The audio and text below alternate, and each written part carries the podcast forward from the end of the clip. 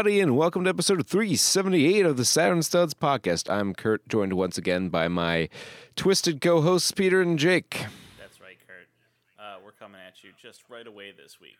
Can't waste any time. Coming at you this week with the Baltic Booze Blaster edition of the cast. That's right. You start with a sardine, head off, fill with vodka, top with caviar.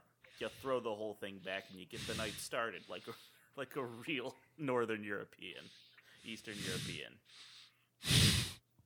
They do love their fish.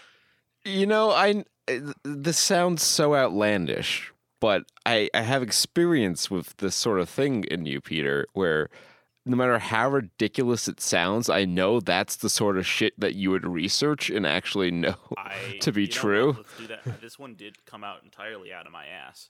Um, I'm sure they've done. I'm sure people have done picklebacks like out of a pickle, Mm-hmm.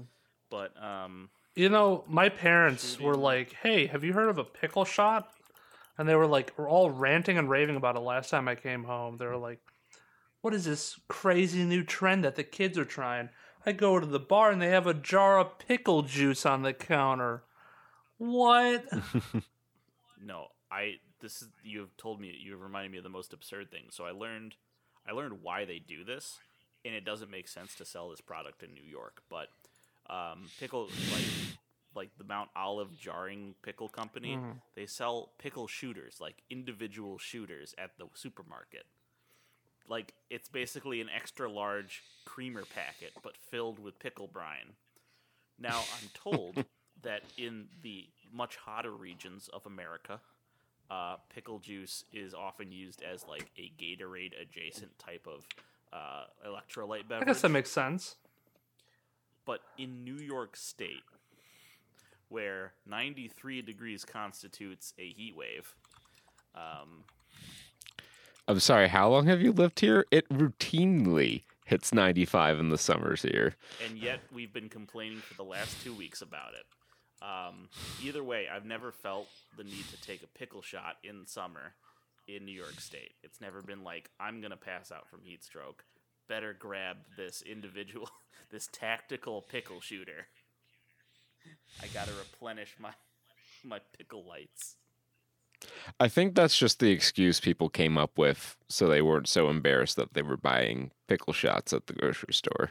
Uh, side note: I have found La Sardina, uh, the drink. Um, it's perhaps the dirtiest martini. Um, so, three se- three quarters ounce olive brine, three quarters ounce vermouth, and two ounces of sardine oil washed gin. That is gin that has been left in with sardines and infused, and then the the actual thickest part of the oil is frozen and taken off. So it's got the it's got the flavor of sardine oil in the gin. Mmm, that rich, creamy flavor. Oh God. Drink it up. Cue my best Cleveland Brown impersonation saying, That's not right. That's not right. That boy yeah, ain't or, or right. Hank Hill saying, That boy, ain't right. Oh, gee. Oh, gee Willikers. Uh, guys, where are we coming That's, at? twi- that's twisted. Uh, that's that's a pretty twisted thing. Uh, let's get where we we're coming at you live from the dystopian Americas as a great setting for any um, podcast. The level from the level select screen. Yeah. Um, whatever new uh, insert city name here. So Yeah, we're uh, we're twisting our metal here. Um, so I, I guess before we get into stuff, we'll, we're gonna start early. Um, what would your twisted metal car be like? What would your like weird post-apocalyptic ride that's like uh, kind of darkly humorous be? I'm liking chunky things. So I want like a truck with like uh maybe like I, I like what they did in the show spoiler with like the ramp thingy or anything that rams. I want to just run into shit and just be unaffected and the no, the whiplash will not affect me. I'm, uh, I will put like a one of those neck supports around. Just, just I'll be good. I feel like I, perhaps you and I, Peter, would be driving around a big hook and ladder fire truck with flamethrowers mounted on the hood. That's that's pretty solid. I really like that one. Um, I I think it's not me. It's not me personally, but I could see like the first thing that popped into my head was like a a like a real estate agent, like upper middle class white guy wearing the ascot and the the dot the boat shoes, right? And he's in a limo, but it's like extra long and it has cannons all on the side, like a fucking uh, battleship. Battleship. That would be awesome. blasting yacht rock the entire time. Have you boys he pulls up the side to hits you with a broadside. ha- have you boys heard of the Killdozer? I have. I lo- please describe for the audience the killdozer. So the Killdozer, um, I'm gonna have to. That was briefly a I I kind of of want to look into um, the uh, uh, the man behind it, so I'll go to the Wikipedia page. Uh, Marvin John Heemeyer I still? was an American automobile muffler repair shop who owned owner who demolished numerous buildings with his modified bulldozer in Granby, Colorado. And when I say modified, my God, do I mean modified? my man poured Like cement all over a bulldozer.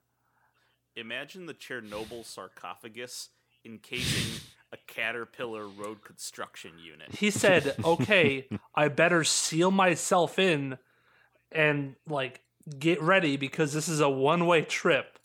Um, he barricaded inside of his killdozer that was modified with cement and uh, rebar, I believe, as well, um, and had shooting holes for a couple guns that he had in there, and just went and destroyed a fuck ton of buildings. I don't I don't know if he got a kill count, but um boy oh boy. I don't think he killed anyone, um, except for him. I think he died. Yes, I think he he may have offed himself inside when he got trapped. It's yeah, it's this guy and the uh, bear protection suit guy that's bringing America's defensive capabilities into the future. You really have to applaud the uh, trailblazing sacrifice of these real men of genius. Real man of genius. Beautiful. Uh, if you all, if you got that joke, You're old. you are either over thirty or nearly thirty. Yeah, you might remember um, the Mol- Molson Golden twin labels with with slightly snarky phrases on them, or you might remember um, the first trailer in our segment for Trae Watch this week. Um, it's Trae Watch, Saw uh, X. It's my favorite franchise, Saw. Didn't I feel like they skipped a couple here? Wasn't Spiral only like the seventh I don't movie? think I don't but I don't think that was a saw was that a prequel or was that a I'm surprised this had nothing to do with baseball because I would have I would have had it take place in a baseball. Oh, oh stadium. oh so, Spiral And was the ninth be- one. you know the. the Oh, it was the ninth? Okay. Red Saw X. So they're considering Spiral as the ninth um ninth movie. right. So it's te- I didn't realize that was the ninth. I thought that was like the seventh. Well, I guess they're calling it installment, and when I look up Saw Nine, Spiral pops up, starring the famous Chris Rock. Um, it's a spinoff. It is an installment of the series, uh, but I don't even not, I don't know if it even. Oh, it did have um, Tobin Bell, who is Jigsaw, in it, so I guess it could be. He seems, yeah, and he's in this one too, right? Yeah, well, he's he is coming back. Uh, It's his steady work. So- so for those who don't know the the long diluted history that is the Saw series, I know like surface level knowledge that basically man has cancer, uh man is just wants to like make people repent for their sins uh who fucked him over He, and I thought it was like people who were they were um they were like privileged or like uh spoiled. I think that was later installments. I think the first one was specifically people who fucked yeah, him over. yeah. So I think I don't remember what the original guy's like job was, but I know like people who like sold him insurance, who fucked him over with insurance, knowing he was like at risk and like denied his claims, so he would like go bankrupt or something or not be able to get coverage. Um, basically signing his death sentence. Those are the people he, he picked for the games um, to go into the Saw. Um, and this is like also the Saw games. This is- da, da, da, da, da, this is also like a far leap from the first Saw because I'm pretty sure the first Saw was just the two guys in the bathroom, um, with like the dead body. Uh, they were locked in the bathroom and they had their feet chained to the floor. And basically, the end result was, oh my god, the realization they have to saw through their feet, not the chain, um, to get out of the bathroom. Um, it really, I, I'm pretty sure if we go back, Was that was that the trap in the one trap in Saw One? Yes, that was the one trap in Saw One. I think they even had to like find an antidote. I think they got poisoned at one time, and they had only a certain amount of time to find the antidote, which was like hidden in a wall or toilet or something like that. Very dumb. Worst, Uh, worst, worst escape room it was a really bad escape room, and I'm pretty sure it doesn't really live up. But it was one of those movies that got a cult following, and then they're like, okay, Saw Two, we have to just multiply it by five and have like five mini games where somebody's gonna die. But the whole thing about Saw is that the the traps that they're set in are technically survivable. Um, and that's what Jigsaw makes. He makes these traps that you can get yourself out of um, if you have the survival instinct, uh, where you're willing to cut open your own, you know, chest, uh, you know, and not bleed out or pass out in a in a certain time frame, or else your jaw's gonna get ripped in half or some shit. Real bloody, real gory, um, and the whole thing was bunch of twists and turns along the way, like because he always had partners. You never knew who the partners were going to be. Um, I thought he died. In like Yeah. the sixth one, they were building up to Jigsaw dying forever. and now I black out for like three movies, and he's just in the tenth one, perfectly fine and able to get a whole new batch of people in here because uh, this trailer def- like tells you everything that happens in the movie, uh, which is we always love that a good a good movie trailer. yeah. Emphasis on the movie.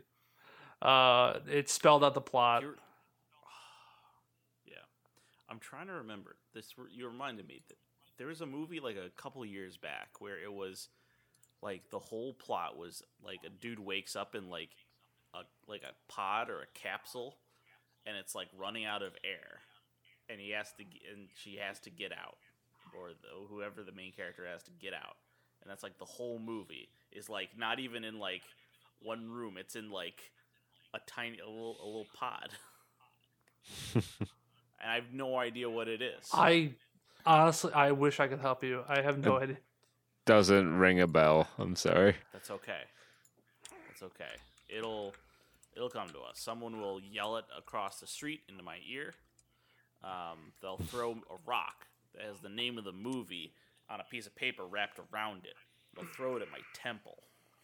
I'll say, ah, the idea hit me. Are you working up to a. No. Okay. no, we're done. Next trailer. Uh, now you got me going on this pod thing. I'm, I'm looking up. I'm looking up uh, person stuck in pod movie. Um, it's giving me all the wrong answers. Tell me what results you got for Uh, that. passengers and a movie called Oxygen. Maybe it's oxygen. well, that would be thematic, right? Because you, your description of the plot made it seem like the only thing in that movie was Yes, they were this running is- out of this is it. oxygen. Yes. I mean, it looks like a nice pod, but it's a Well, nice pod. When I'm you thinking know? of pod, I'm thinking of like, you know, you just take an oil tank and you put somebody in there and seal them in there. Um, this is a futuristic pod with lights and, you know, she's It's Uh, a Netflix original. No wonder I couldn't Ah, remember yes. it. oh new it's defective cryo chamber. Ah, Yes, it's it's French, so I have to assume this was directed by Jean Rogan. Have you ever been in a sensory Um, deprivation tank? Have you ever Alexandra tried out a Aja. Sensory deprivation tank. You- Um, Have you ever have you ever had a monkey tear your face off in a sensory deprivation tank? Written by Oxygen was written by uh, Christine LeBlanc, who prior to uh, writing Oxygen only had one previous writing credit for the TV series How to Make a Reality Star. Powerful stuff, and and of course music by Rob. yeah, who could forget Rob? or I guess as his his his Christian name, Robin Coudert. Co- Rob Dirt. so I'm, I'm looking at this Saw trailer again. I wanted a freeze frame on um on his uh, s- l- s- I did not expect that this would mine so much content out of you, Uh, Jake. his. If you go to 48 seconds in the trailer, you get a good look at his sketchbook, and I'm just like, what what does that do for you? What does that accomplish for you for sketching out your ideas and your plans? It's like, I love the I love the little dude and the just, mm, Oh, I, like he's going in for a kissy. yeah, he he took the time to just like yeah depict where their eyes are gonna be and you know put all the gears. It's like a vision board. Like he's not actually sketching out like the, you know, there's some of the dimensions on there. It's not a full CAD model. It's really just a, it's a, you know a springboard.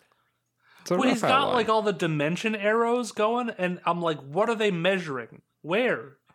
Are you gonna remember? Oh, that is true. That is like, true. like you know this now, but when you look back at this after you're like your nap, you're gonna because you're an old man with a tumor in his brain.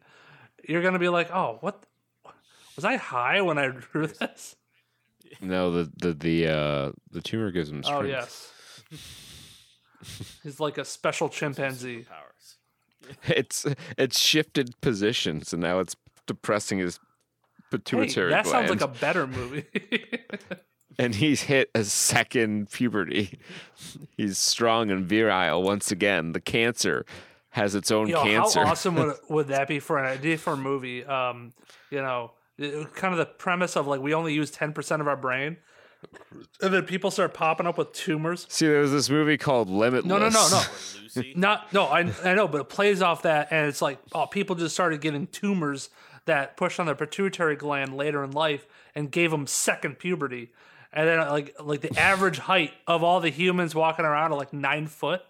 I really hope you just call the movie Tuberty Tu- Puberty. with the number two. Puberty. That's that's my screenplay. Nobody steal it.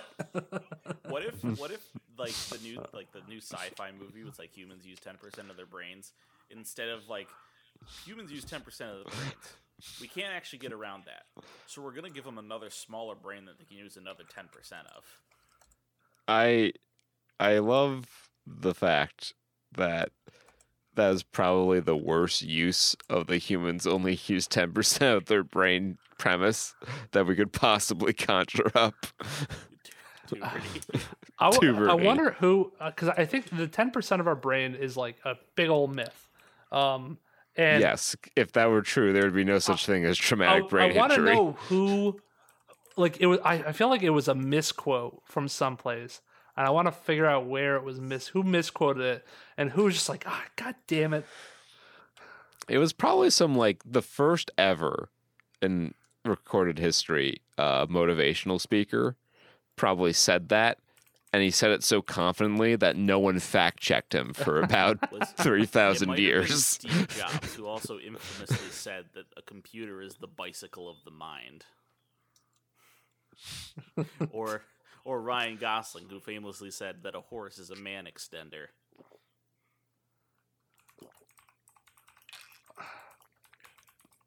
It's not technically incorrect.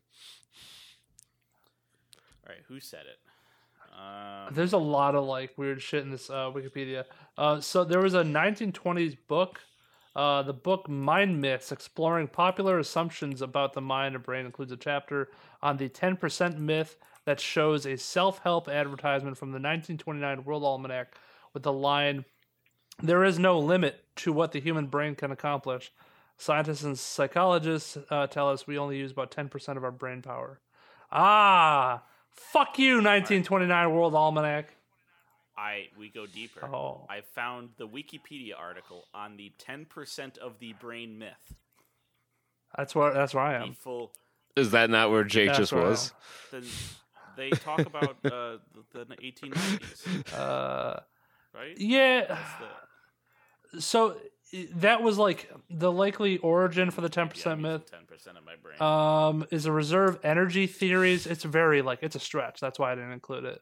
Um uh different psychologists um in the 1890s they tested the theory in the the accelerated raising of the child prodigy william sidis. Thereafter james told lectures and audiences that people only meet a fraction of their full mental potential which is a plausible claim oh that is a plausible claim Wait, did they really? The heart, uh, William James and Boris Sidis raised a kid named William Sidis. They said, with our powers combined, we will make the super child. It was how they determined. You know, it's a very equitable thing to do. do you think I they just feel, stole him as a for- baby and they're just like for gay men in the 1920s? I mean, that's what was going on there, right? If not, I have a All right, lot. let of me see who's. All right, I've clocked Boris as, as the bottom, and uh, William James is definitely a power top. Yeah, because if it was other the other way around, it would be Boris James. Yeah, Boris. Yeah, just- that's that's true. Bor- just Yeah. Boris is a submissive uh, bottom twink, who um, I mean he's smart, but For, it's it's whoever it's whoever gets the first name is the person who finishes first. It's first come first serve. fuck you. is that the origin of that? G- The gays. That was that was genuinely that, was very good. Peter. That was a good joke. That was maybe the best joke. joke. That's maybe the best joke you've told on this show all year. Take it. That's clever. Uh, all right. What is our next? Speaking of our next Little trailer, Dicks, yeah, the musical. Speaking, Speaking of gay dudes raising kids, uh, some of that going on in this trailer. from the gayest uh, movie producer out there, uh, A24. We have Dicks, the musical. It's Sorry, I, I just want to read you this sentence. This is a very 2023 sentence. This is the first sentence in the description of this this trailer video. Check out the official trailer for Dicks the musical, starring Megan Thee Stallion. Yep. That's not. That's a real thing I just read. Just the the character who shows up, and I'm guessing like who's it? One one or two musical numbers seems like. I don't know. I- yeah, I don't know. Portion of the plot, I don't know. Um, this mo- the movie just seems seems like a a lot. yeah. Um, it's very in your face. Yeah, like there's movies that are we're about to talk about a TV show that is um crass and trashy, but in like a fun way and really Yeah. enjoyable. Uh, this doesn't this doesn't have that energy. This is I, I'm trying to I'm trying to like characterize like how I feel about this movie. Like I just want the sewer boys. I want the sewer boys for 90 minutes. Can we do that? Yeah, I mean, th- Nathan Lane and Nathan Lane's character, because Nathan Lane w- will slay it. Probably, yeah. Um, but yeah, it's it's just I don't know. It's So it's very different. Like A twenty four, they they make a point. This is A 24s first movie musical. Um, it seems like a weird choice, especially at a time where A twenty four hasn't exactly been uh, playing the hits, as it were. Um, yeah, and this you know what this might be. We might start seeing It feels like this is the effects of the writer's strike.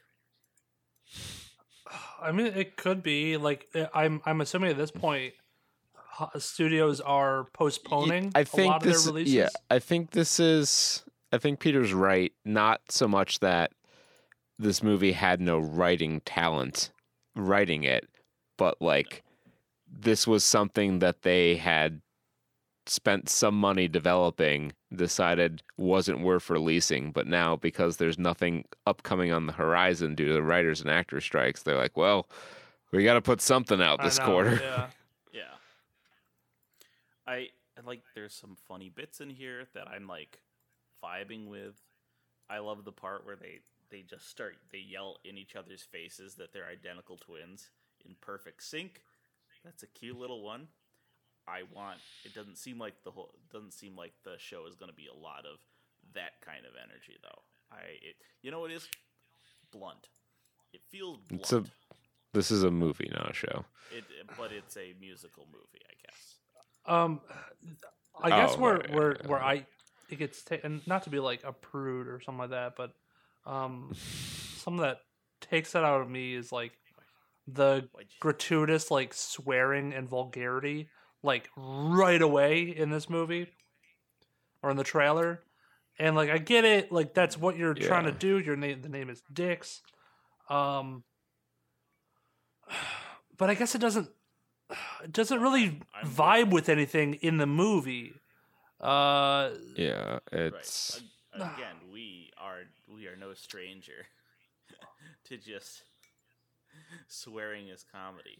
Um, this does ha- give the impression of like a kid who realized that you can make a movie that has swears in it. well, yeah, like they swears. We swear in our comedy, but the swears aren't the punchline. Yes. yes, exactly. It's like if if I were just swearing and adding vulgarity for the hell of it to get a rise, it, would- this would be a much different show. Um, I use it to to quote SpongeBob. Um, they are sentence enhancers. Uh, so I just pepper them in, and I like to pepper them in. So maybe I do it too much. It's a little Emeril Lagasse. Bam. But this is just. I mean, if I if I unmute this and and play the beginning, it, they were like they were like fuck dick, fuck fuck dick, fuck. Yeah, it was.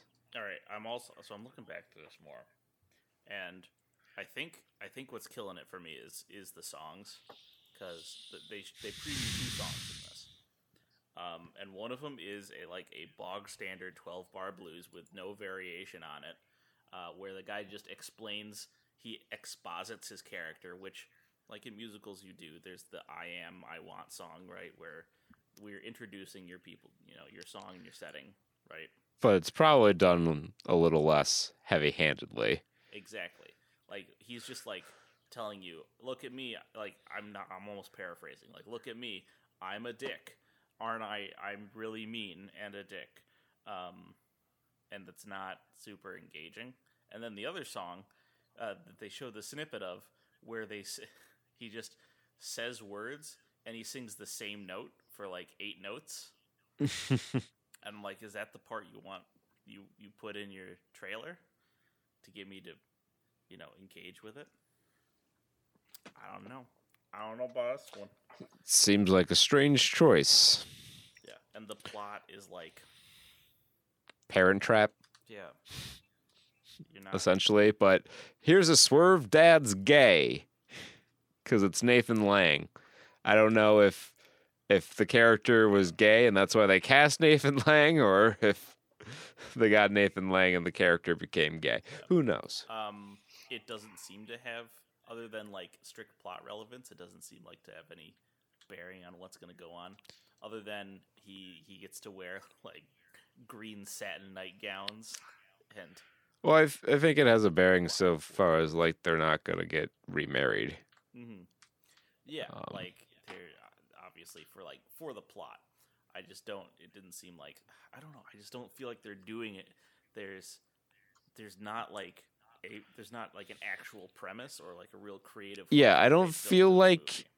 It's yeah, it's not trying to say anything, and I don't even mean like in a messaging way. Like uh, we watched Twisted Metal this week. That's not a show that really has like a strong message of any kind, but at least it's like conveying an idea.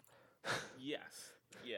Like this like I said, like I- I don't think this had this had like a pitch, but it didn't have like a premise. I like what are you going to take away from it? Like that there's, there's no takeaway from it.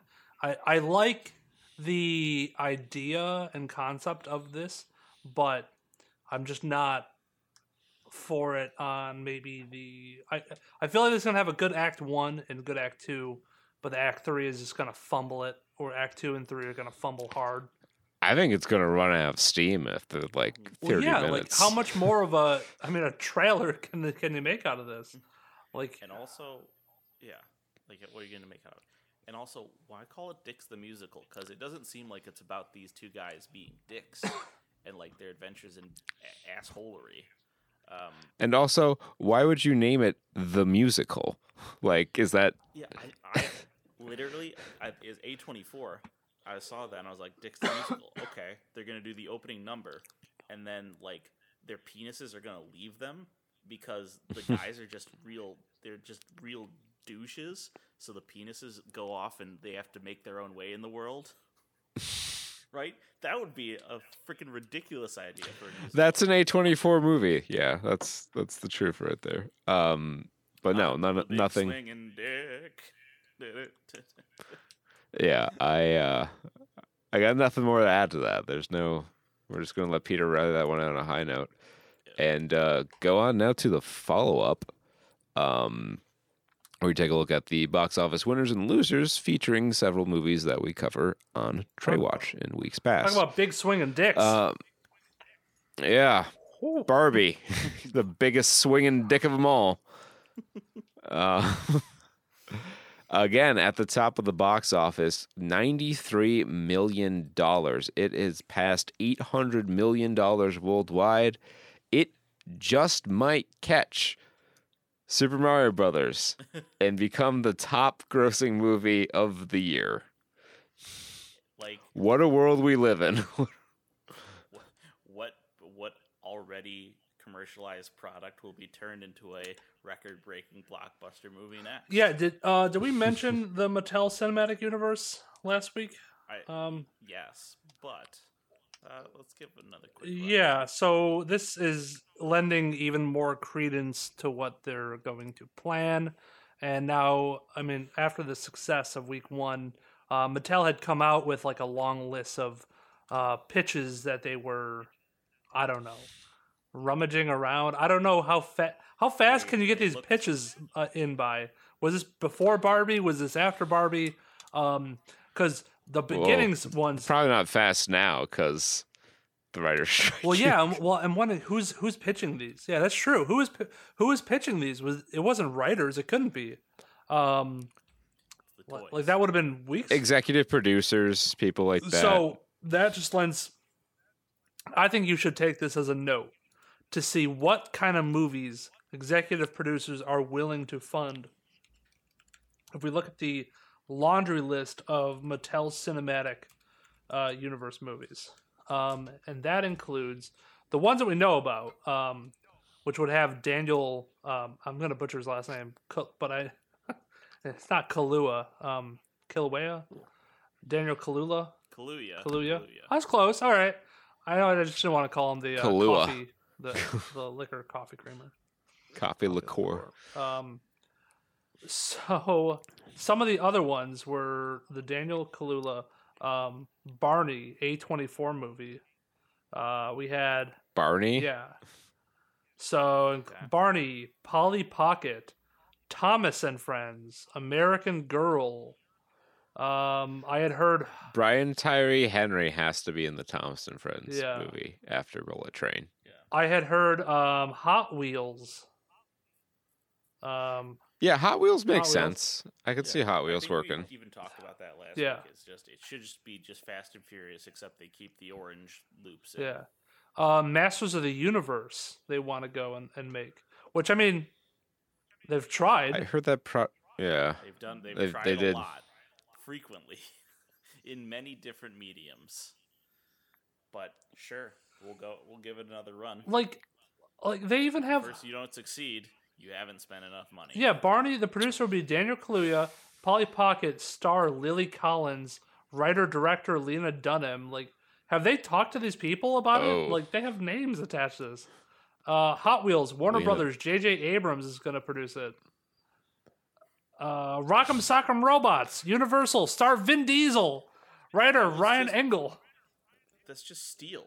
That's or not Steel. Um, what's the movie with um Hugh Jackman and he's Yeah, fuck. guy? Real no, real Real steel. Real yeah, steel. That's literally just real steel. Um, Magic Eight Ball, a PG thirteen thriller.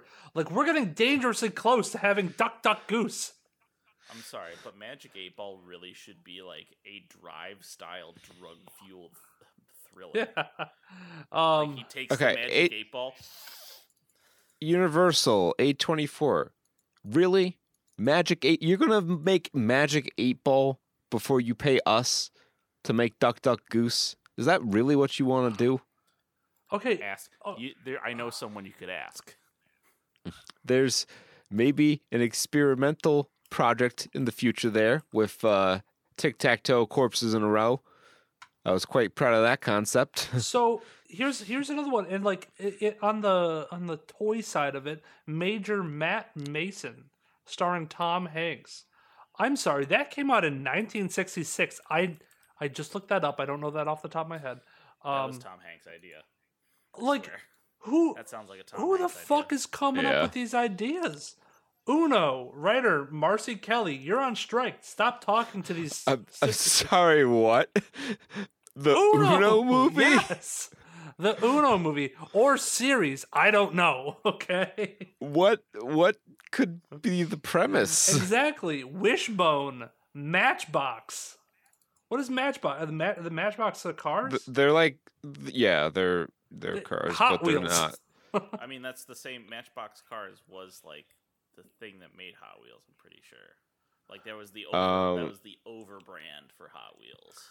No, I think they were separate because I remember in Console Wars Tom Kalinske worked for, I think Matchbox for a while, and Mattel had Hot Wheels, and they were rival companies. So i- in um in true Barbenheimer fashion, Barbie is like the invention of the nuclear bomb, and and now Started a chain reaction. and now we Greta Gerwig has to live in a society of her making. I have become Death Destroyer of Cinema. yes, it's like you you make this amazing movie, and now we're like, okay, now it's an arms race of movies to see who can top it, who can get the best Barbie movie uh, to drop on. Hiroshima.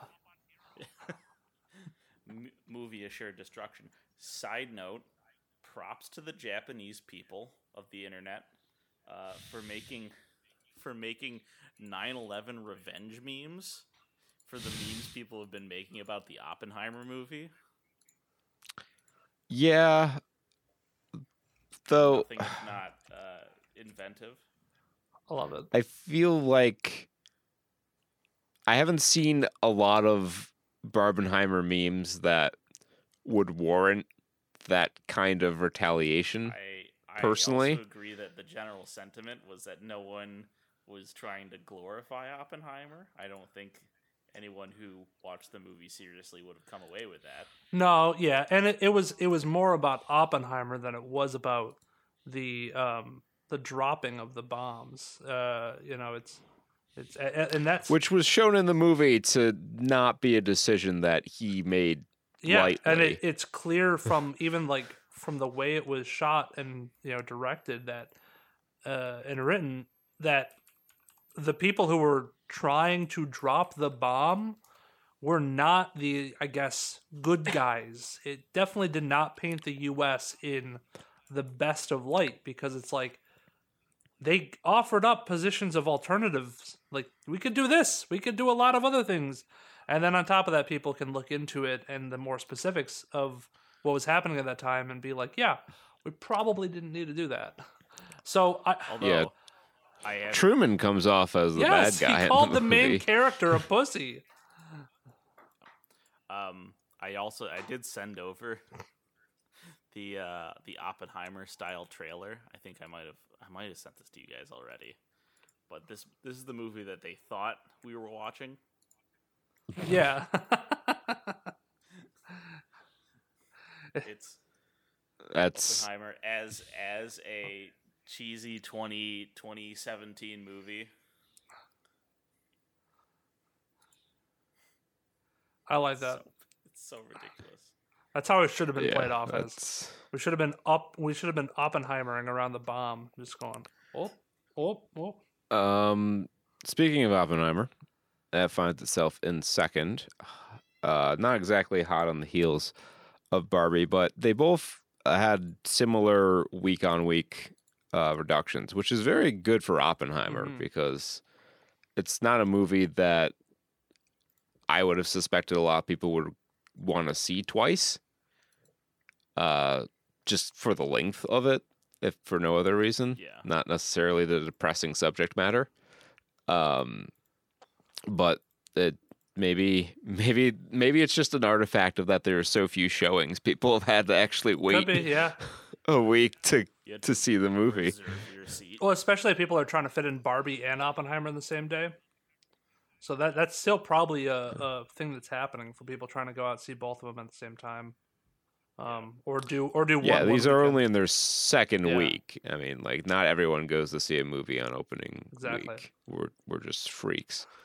Um, but Oppenheimer has got itself up to four hundred and twenty-five million dollars talk about getting nuked. worldwide. number three.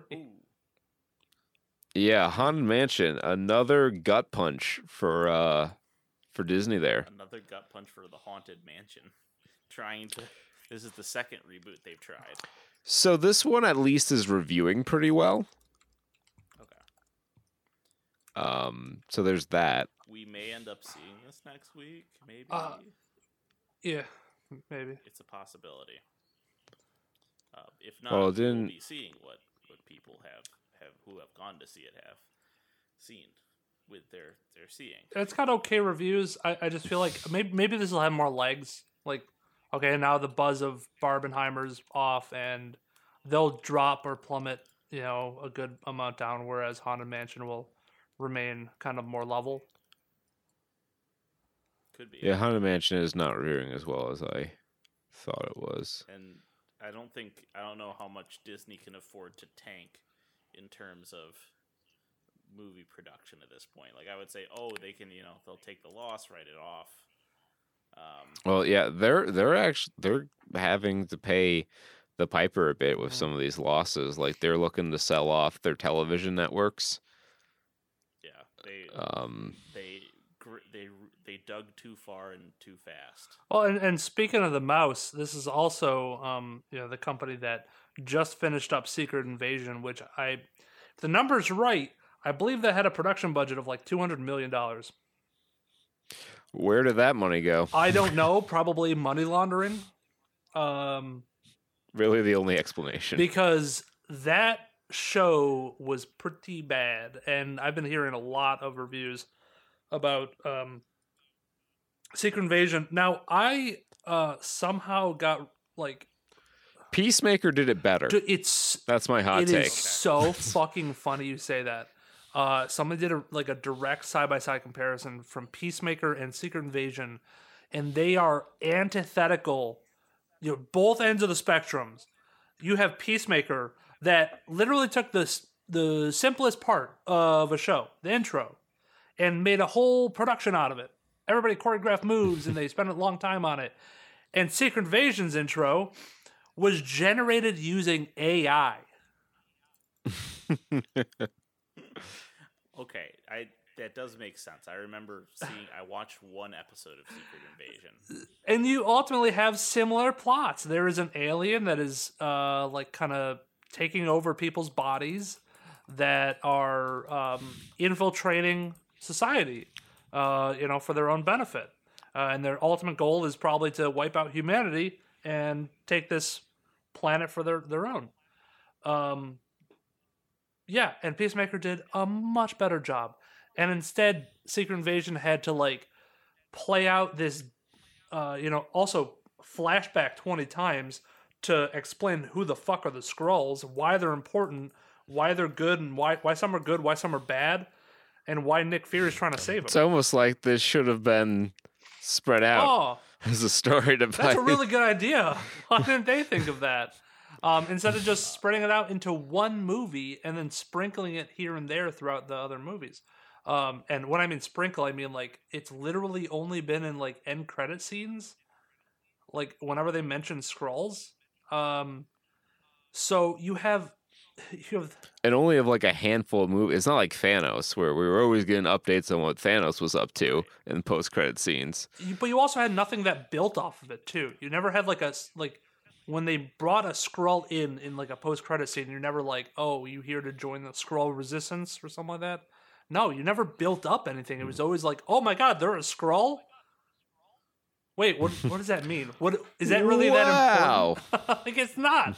It the, Johnny the mailman was a Skrull. Wow. So like this this movie or the show never had the stakes and never had uh I don't I think it like tried to make like wowing things that would get people to be like, "Oh, holy shit." Like they spoiler alert, Rhodey was a Skrull since Civil War, um which had like pretty huge implications on Endgame and Tony Stark's funeral and all that shit. Um so Just unforced errors. Well, they also made you like, hey, here's Nick Fury's wife, and um, you better feel for her because because you know this character and and he loves her ostensibly even though this is the first time we're ever hearing about her so clearly she wasn't that important to him well, she's not. And in this show, they're even like, yeah, I don't, you know, I'm not even like that into you. Like it, it's kind of a weird show. Like she's a Skrull, but she has to wear like the skin of like a, a black lady because she's like like Nick Fury. It's what he would like, who he's interested in, and she also ages with him. So they're like, you know, growing old together, but she's not They really didn't have to say any of this. and and then and then he like is kissing her and she tries to kill him and she he tries to kill her.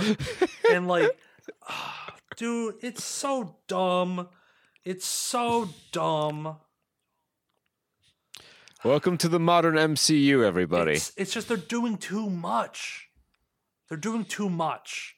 And they should have stopped when they had a good bow on it. Well, you know, you know, somebody had explained something really important that um, uh, you know, we're finally realizing what it's like to read the MCU or the Marvel comics because yeah when you you'll have a good story arc and then Well, the next one but then you'll And you'll might have- not be great There'll be like blurbs. Be like, go wa- go read this Yes. other comic for the context. yeah there's like you have in order to read this comic and fully understand it, you have to read this entire other comic line and then this entire other comic line to fully appreciate this comic line.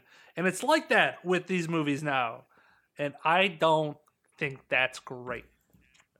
Um, Just don't. I'll make a If- note. here. if- this the same thing is happening with Marvel and with Disney. Um, and i this is a reminder for people who are new to this world, to this planet Earth, who are not around when Disney had their renaissance. Um, now, prior to that, in the '90s, uh, Disney was again losing money um, because they because and they thought their solution was to invest in live action movies. Um, and then good animation and good uh, good musical shows came along and were creative and fun and enjoyable and saved uh, the Disney company from just just totally going bankrupt because you had things like uh, the Black Hole, I believe. Yeah, just go on Disney Plus and scroll through some of these movies and tell me how many you're like, wow, I've never heard of that before. Or Disney made that?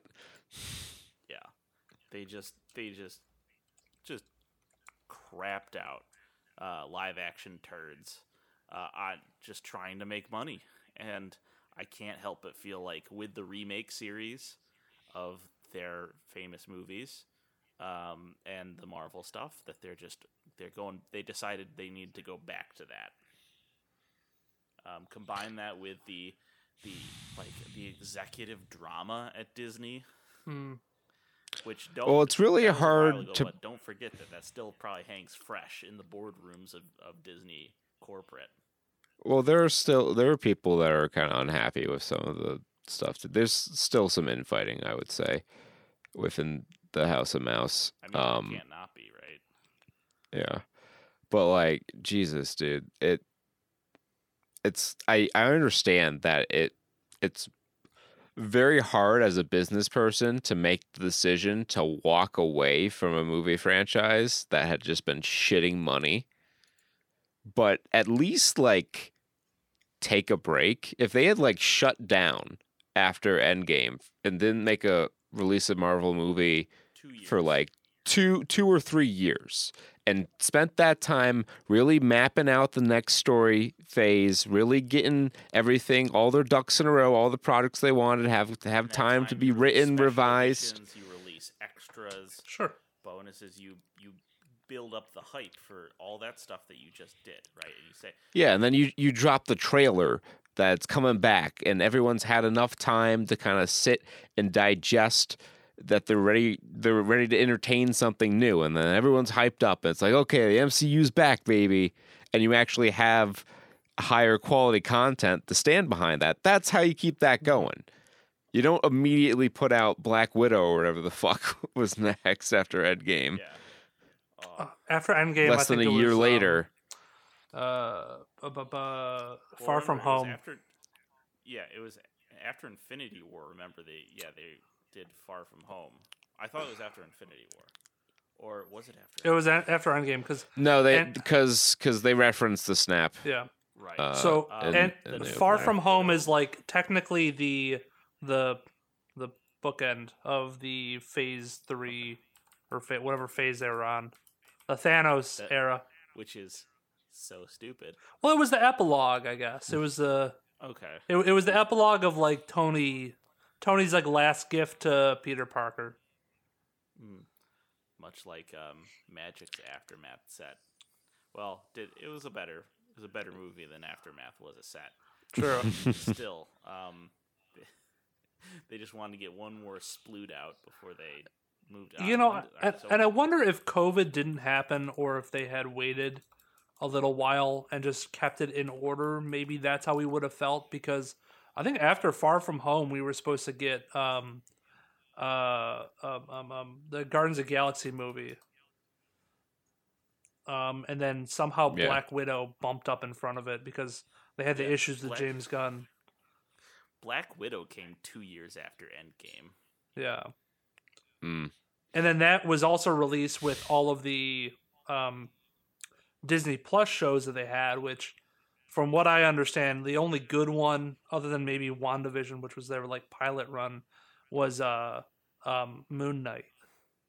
Moon Knight was pretty good Yeah, we Moon watched Knight Moon was the only other good one. Um, and then the other ones were just kind of real, real, real mid, real bottom tier Marvel productions. Yeah.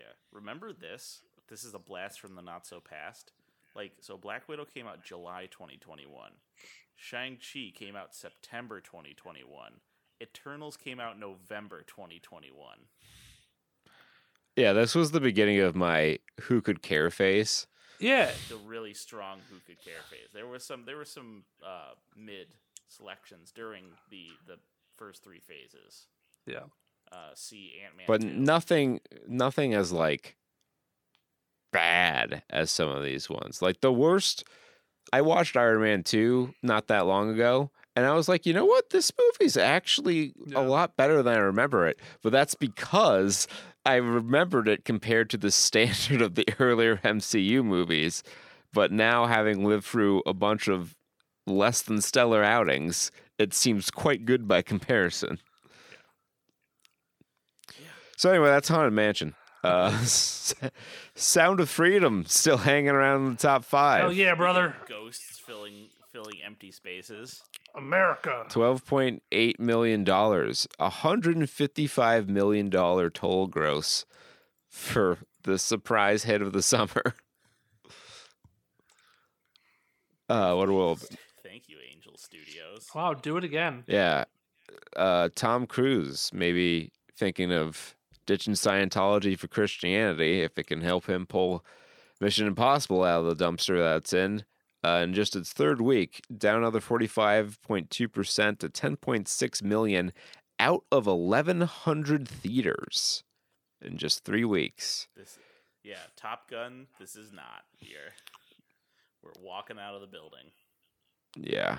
Um, I mean, 400 plus million dollars worldwide gross is not bad by any stretch, but I think the last Mission Impossible movie made like 800 million or something stupid like that. So I think they were hoping for a little bit better.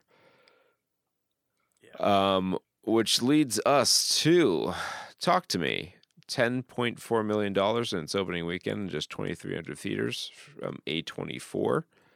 Um, and it happens to find itself in the spotlight this week. A24 doing the only thing it seems to know how to do well, and that's put out low budget horror movies that have a high return on investment, as this movie cost a whopping $4.5 million to make.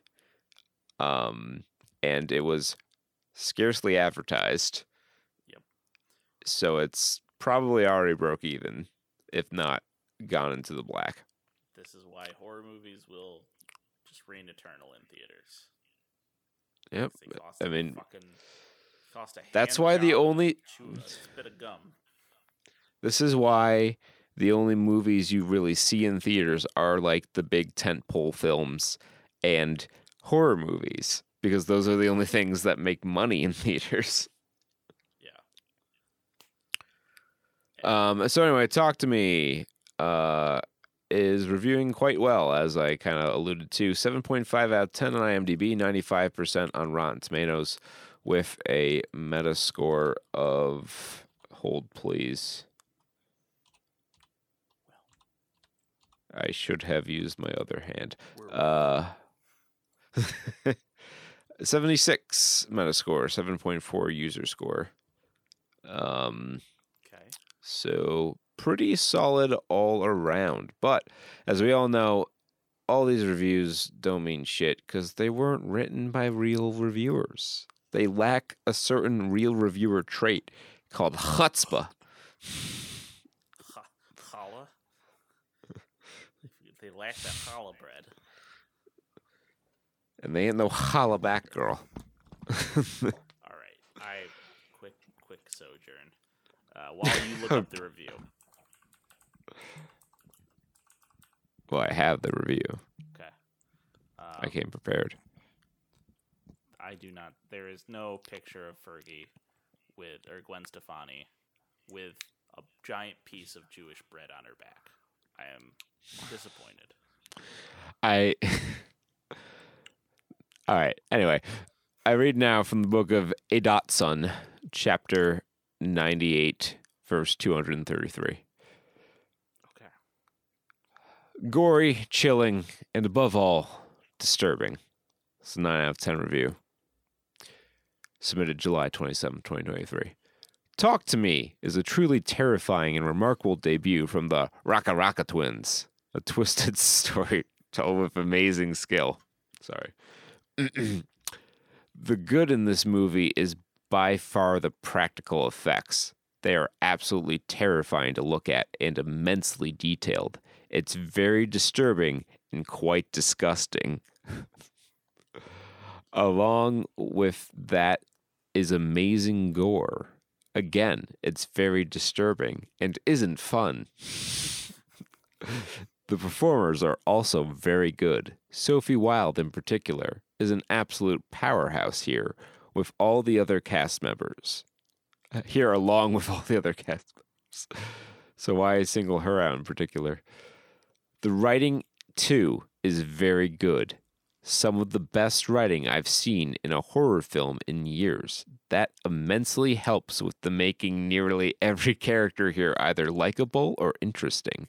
The idea of grief in this film is not only perfectly written, but is written in such a way that truly brings everything in the story to full circle. I love the subtle idea that this film is, in a way, an allegory for substance abuse for young teens. It gives the audience something to think about, admits the bloodshed, along with, with what we get some great directing with some amazing cinematography. Take a drink. The scares aren't jump scares, they're tense shots that linger for far too long to leave the audience in absolute shock. And finally, the ending is just ellipses. It's an absolutely amazing ending that really sticks the landing along with everything else this movie achieved so well. All in all, Talk to Me is one of the rare horror movies that truly disturbed me and really showcase a great directing talent with these two twins. Um, so I don't know if you guys picked up on it because it was very subtle, but this reviewer found the movie to be disturbing. Just a bit. Just a bit. All right, uh, one out of ten.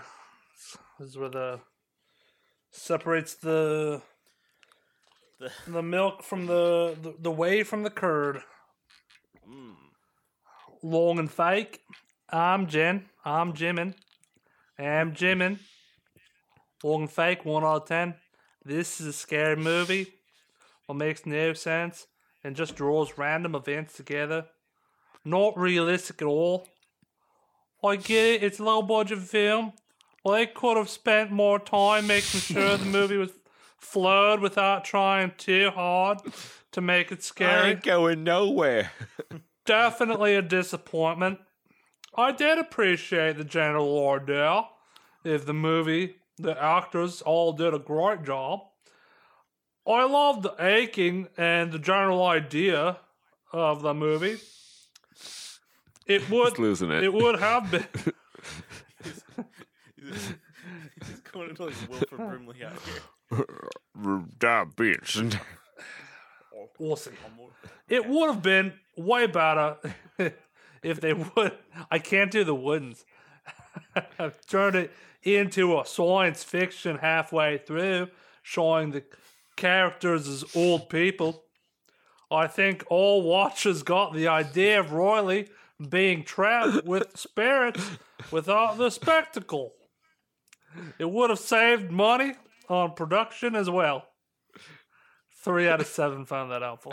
I don't know that I've ever encountered an impression that is decent aside from the huge glaring hole in I- its I can't- ability. All right, so what? I, I haven't. I've never been able to like, uh, like, like, like, identify a word. I can't. I can't do in an accent. Wood, wood, wood.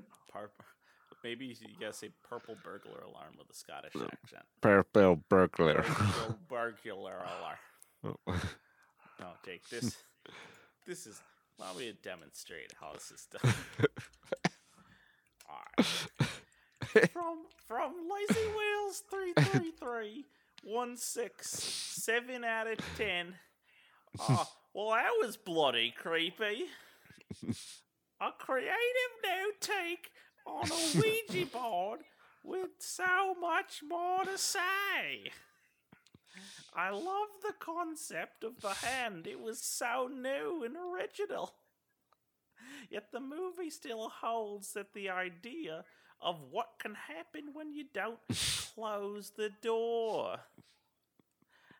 I would highly recommend this movie for friends to see. It's majorly creepy, but still entertaining and a gripping story. Everyone gives a pretty good performance, but Sophie Wilde is really impressive in her role. It's role it would have required for you to have a lot of confidence and talent, all of which she portrays on screen with such bold brilliance. I believe she will be cast in a lot of movies in the future. I also want to give credit to the directors, Danny Philippou, Michael Philippou. This was brilliant. Please make more movies. Space exclamation point. Five out of five found this helpful. All right. Well, I I'm not going to get shown up on my own show like that. All right, now sit down. going to read you a review right now. I'm going British. I don't know why. All right. Just let it. Original horror story with a hat. Intelligent horror For once, there's a horror movie where the character development and scenario that out and the gets the audience invested in. Not since the first Elm Street movie was there ever an intelligent story about fear and loss. The movie examines the curiosity of what's on the other side of this life. Yes, it's also creepy, haunting, and with enough jump scares for the feeble folks. this movie opens dark and ends in a way that may stay with you for a while. Got a little Brooklyn there. I found it to be an intelligent. It's gone. The, the examines life and death. The monster itself, the monster is the fear itself of what lies on the other side. Well, it's difficult to delve into the details, no spoilers here. Let's just say horror movie fans will get the feel. It's scary, but it's also a story about loss. I want I want Zach to, to read these. 8 out of 13 found that helpful. Yeah, I, Come you were you were teleporting. You were teleporting between Bronx and and Aussie. He's, he's vibrating. All right, I um I watched uh uh two minutes of a nine minute one simple tip to sound Australian. The muted T. Shout out Aussie English. Let's go. I can't like do it on. I'm, I'm like Oh, Miles Morales in the second He act of Spider. on command. Like when I'm quoting Annie Donna and I riff off of that, Yeah. like I can dial in a pretty good Aussie accent. But like if I'm just reading something off the page here, it's a little bit more difficult. I think I think I need I need to like to find a word that I've heard in, in Australian and like and then get all, all right crikey crikey cro- crikey crikey. uh, a DVD box set of The Crown. Why, why would you get that on DVD? Saucy roll. Worst or saucy worst Australian and horror movie in general. Sockbox Studios. That YouTube video is really doing you wonders. Better keep this, Jake. You better hold on to this. Like Talk to me. first child. All right, I've become in character. Don't want to let him go. Crikey. Talk to me. A movie. Call her up. You got the denim. You gotta put collar put up. the collar up. Put the witch snake grub on your cock. Talk to me. A movie I was excited to see. This is my third Australian horror film. I've seen behind. I've seen behind Relic, one of my favorites, and the Babadook. the Babadook. Babadook. Uh, this movie was a complete garbage. It took scenes from Relic and is basically a less compelling version. God fucking damn it, I lost it. of Annabelle Comes Home. The movie was very obvious foreshadowing, and I found myself falling asleep while watching it. All the horror element. I, I- I gotta do the silent, the soft T. note. You turned into Tommy Wiseau there for a second. elements are str- Elements. ailments, Elements. a horror ailment, Ailments. a Gotta get the nasal a in there. structure. I'm done with this. I can't do it. I got my collar went back fight, down. Jake. It was a beautiful fight. Uh, it's a longer read too, so I don't want to keep fucking around. All the horror elements are structure the same and feels like an AI wrote them. They didn't. The most interesting part was barely in there and just teenagers saying stories they heard, so you get no first-hand information. There was sound mixing issues, and the dialogue was clunky. There was so many useless characters, and it looked it took a good chunk of the movie to settle on a main one. Don't get me started about the ending. It doesn't even make sense with the rest of the film because the film basically says nothing the whole movie. People were calling out the twists about the two scenes before they were happening. Uh, this felt like someone who watched one horror movie and thought they could make their own. Um, I loved how people complained about Slender Man, but that's a, a masterpiece compared to this film. Uh, it feels like it was written by someone who never went to high school. Everything was so robotic. This movies was has no redeemable qualities. I was extremely disappointed. Its scarceness comes from gore or s- scarceness. What do you mean Scariness probably is what they meant. Scarceness. I think they meant scariness. Comes from gore, gore as shock factor, which honestly isn't scary. Honestly, zero out of ten. One of the worst movies I've seen, and it barely counts as a story. I would skip seeing this convoluted mess. If anyone disagrees, talk to the hand. Eight out of thirty-four found that helpful. Did someone just drop a talk to the hand in 2023? If anyone disagrees, talk to the hand hand emoji. Yeah, they they really dropped that. this is this is what this is why we come here. Only real reviewers have the balls to do that. This guy was born in before 1991, at least. And ladies and This man's dick enters the room five seconds before he does. Uh, and hesitate to top this, but we we are here for the real reviewers. And ladies and gentlemen, I have one of the realest reviewers out here.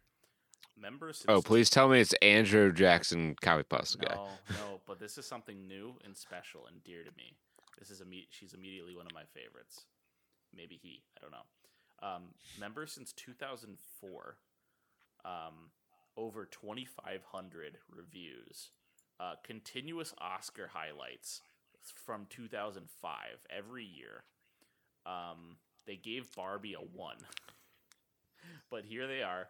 Uh, Crystal, that's X S T A L. Uh, Xstal Of course.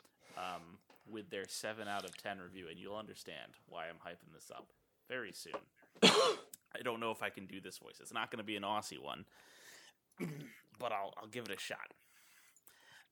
The, Handipodian handshake of horror. there is a hand that can connect you with the dead. When it takes hold, you will be pumped full of dread. As you envelope around their fingers, digits conjure souls to bring ye. They pass across and make their way into your head. It's fair to say that this is far from armless fun. If you were there, I'm pretty sure you'd make a run. Palm off the grasp to others to avoid being smothered. Doing everything you can to snub and shun. But there are those who, when encouraged, can't resist, who choose to wrestle with demons at the wrist. Like a glory hole for arms, with much regret and many qualms. if nothing else, just hold on tight and make a fist. 14 out of 22, baby. Hall of Fame, right here. That's that's definitely a Hall of Famer. The best part is that the rhyme scheme sucks. I don't know what the rhyme scheme is. It's it's either way too complicated or they just didn't they just weren't consistent with it. I so, hope Extel, I hope to see more from you in the future. oh please, please, Your record Please. says you I definitely will. I'll come across you at some point. we'll meet again. Um, by hitting Control F and searching. um, hot on its heels, and by hot on its heels, I mean nearly seven million dollars behind it. Is Indiana Jones and the Dial of Destiny in its Good fifth job. week? Good job, Indy. uh 40 40 down 40.5 percent uh out of another 700 theaters so it's only in 2100 theaters so it's a respectable weekend 357 million dollars worldwide uh definitely not quite the return that disney was looking for on that i'm certain Mhm. um Pairs very what else with we got? Mansion.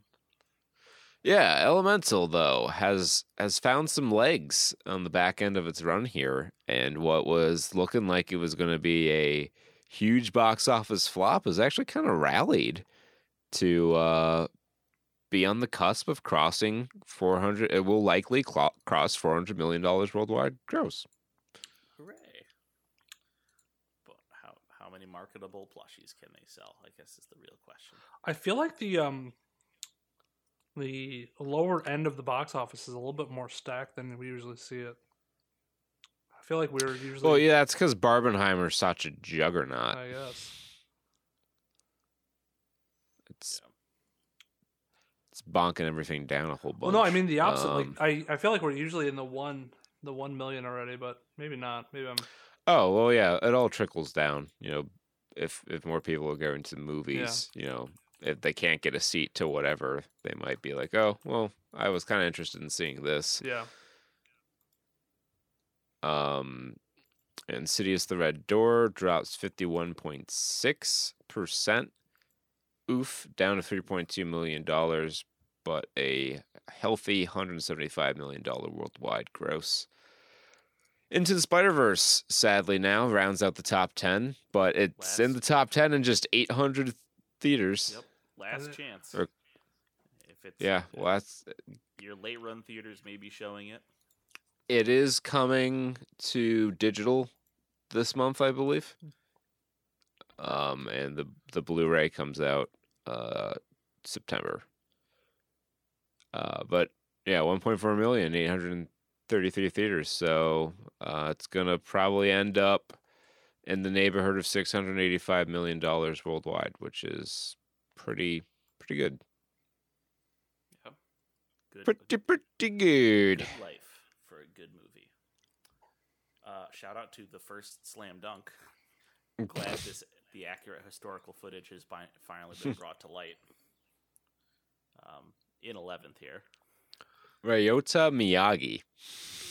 it's the yes, it's the I don't. Let's see, who's the studio? It's GKIDS as the distributor, but um, let's see. So is this some sort of anime I'm Oh, not familiar anime, with? Yeah. Yeah. Um. Who? Who? oh, Oh, is it Toei? Um. Toei. Toei. Animation by Hideki Takahashi. Okay. Um. Iwata. Produced by Matsu. Okay, Matsui. That's that's. These are names that I feel like I remember. Um. Well, I know the name Matsui as in Hideki Matsui, former left fielder for the New York Yankees. um Oh, yo! Shout out to the Essential Church. yes. right Um, on 17th. uh, three. Oh my god. This, When- this fucking description. Yeah, when governments use COVID Emergency Act edicts to restrict gathering and worship of the church, three pastors face the risk of imprisonment. Take a courageous stand. Stand. Courageous Not- stand. Oh, yeah, facing. Yeah. Um. Yeah. This is the se- this is the God's Not Dead reboot. Love this. It's probably the same fucking people. Yeah. At, uh, this is Atlas distribution. I'll I'll say it a bunch of times. My home church, where I grew up, uh, just just did Zoom church. They put it on Zoom, and everyone Yeah, most- and Yep. watched. Most and, people, most did. and they even they keep it because now there are plenty of old people who don't want to go out for a variety of reasons who could still tune in. yeah. Well, I, you know, it's funny. My my can't grandpa's go out very anymore. religious, um, and he would like to go, but he's just he's getting old. He's slowing down. He can't make it there in the morning, and if he can't go Saturday, then he might be SOL. So that that like online church is, is a is a valuable thing to, to a lot of people. and and also the online churches. You can get one that's not a televangelist. Yeah. It's a lot better than TV church. yeah. Yeah. That is the follow up. And now we're on to the, the one true religion video games. Yeah. The the only the only one for me. All right, who wants to to talk first? I'll, Um, I'll take Baldur's Gate. Um, yeah. all right, boys and girls, it's time. Baldur's Gate is coming down to the wire. It's um, I think it's real. That might be that might be the game we go back to streaming on. could be.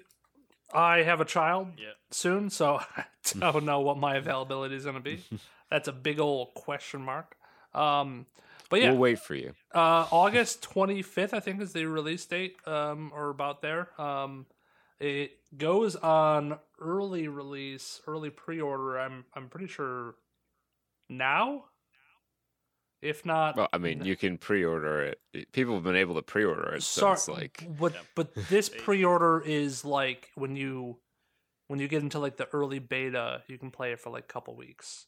Oh, early Um, access. Yeah, early access or whatever. Uh, that's what I meant. Yeah, sorry. Early access is starting, I think, now, and then they'll reset the right, servers. but they yeah they said that your progress won't be Yes. saved, right? yeah, yeah. they'll like reset you, which um, I don't think that's great. I hate when games do that, but if you really want to get, if I- I guess it's good for streamers, so they get early access. I think it. yeah, it's more for like people who have to write a review. I feel I, I, yeah, so they can like experience a good chunk of the game because the game's massive. Like it's 128 gigs or something like that. And there's, um, we played Divinity 2, their last game, and we spent like 100 plus hours in that game, and I feel like we saw maybe 15% of it. yeah, and from what I've seen in like the early, like the some of the, um, just I don't even know if they're cutscenes. It looks pretty good for being that style of game where it's not too focused on like being super Where you're- realistic and Your car- and your Yeah, camera, camera down. the time is like Mhm. 50 feet off the ground. yeah, Top down, baby. yeah. Um. So yeah, it it looks like it's um, it's gonna be a good game. I think a lot of people are hyped for it. Um. There's a lot of good like alternative, not alternative, but like alternative play style games that are coming out because I think we also got an announcement for um, what is the other Diablo type game? Um, Path oh, of Exile? Path Path of Exile. Yeah, and a lot of people are really hyped for Path of Exile. Uh, it might be a- That's Obsidian, right? Uh, maybe, yeah. But they're doing something very similar to Baldur's Gate, um, or not Baldur's Gate. I'm sorry, Diablo Four. Um, so it's another top-down, you know, create your class RPG um, style game where it's probably going to have some sort of like hardcore mode, and people are going to get real sweaty about it. But Diablo Four, I think, just had a bigger community than Path. Um, Oh, yeah. At least for And now. it's grinding gears, not uh not um uh Obsidian. Um, yeah, the uh, Path of Exile definitely has had to step up. They've been around for a lot longer than Diablo 4, obviously, but since Diablo 4 is the new kid on the block, and there's you know everyone who had complaints with Path of Exile jumped over so they could have complaints with Diablo 4. um, so Path of Exile needs to make new things for these guys to complain about. I feel like that might not I don't know how much I feel like that like the Diablo or Path is like a Beatles or Stones divisive thing where like you're one or the other. You It could be. I don't know. not a lot crossover. I don't know. I have no idea. That's why I, I don't like think- a lot of like they might have drawn some people who are like, I I'm not a Path of Exile guy anymore. I'm out. I'm leaving the fandom. I'm leaving the Sonic fandom. Oh. Yeah. So, um, big big game, big release. When is it coming out? uh, let me. August 25th, you said? I thought right? that's what I thought it was. Um, or twenty eighth, twenty fifth or twenty eighth, probably whatever's uh, a Friday. Let me confirm in a second. We'll get to we'll, we will get to Baldur's Gate then. Um, and now I know all the characters thanks to the the integration, the product integration with Magic: The Gathering uh, card game uh, created by Trademark Wizards of the Coast, which um, not my news story, but um, P- Post Malone bought the One Ring for like two point eight million. Yeah, I I had a feeling that he would end up with it eventually, or like some other rich person that really likes magic. Yeah, it's it, you know it really kind of it it finally pulls the whatever wool was sitting in front of your eyes, whatever thin gossamer of of uh, silk was sit between you and the truth that this was just advertisement for turbo whales. Yeah, it uh, it was always going to be this way. Yep. And I'm I'm just yeah. I, I don't think they ever like the person who supposedly pulled it. I don't think they ever like revealed themselves. No, I don't think so. I think they stayed anonymous, but or maybe they So- just didn't like advertise themselves. Well, so my conspiracy theory remains that no one actually opened this card. Ah, I see. and it was you know this was all A a scheme many months Um, in in the making. So update on the Baldur's Gate. Um, it's out now. It's like August third is the full release date. So I guess Oh. there was an early access before this. Um, Breaking news: Baldur's Gate um, just released. I, I could have been confused with um the uh what call it the full console release. I think that's next month, September sixth for like PS5 and Xbox. Um, but Mhm. I, I remember seeing that guy's TikTok. The uh, the guy who actually opened it. Um, he was kind of very he he laid low. Like people didn't find out about the ring until it popped up on a PSA uh, grading website, and they finally did um like show that it graded a nine.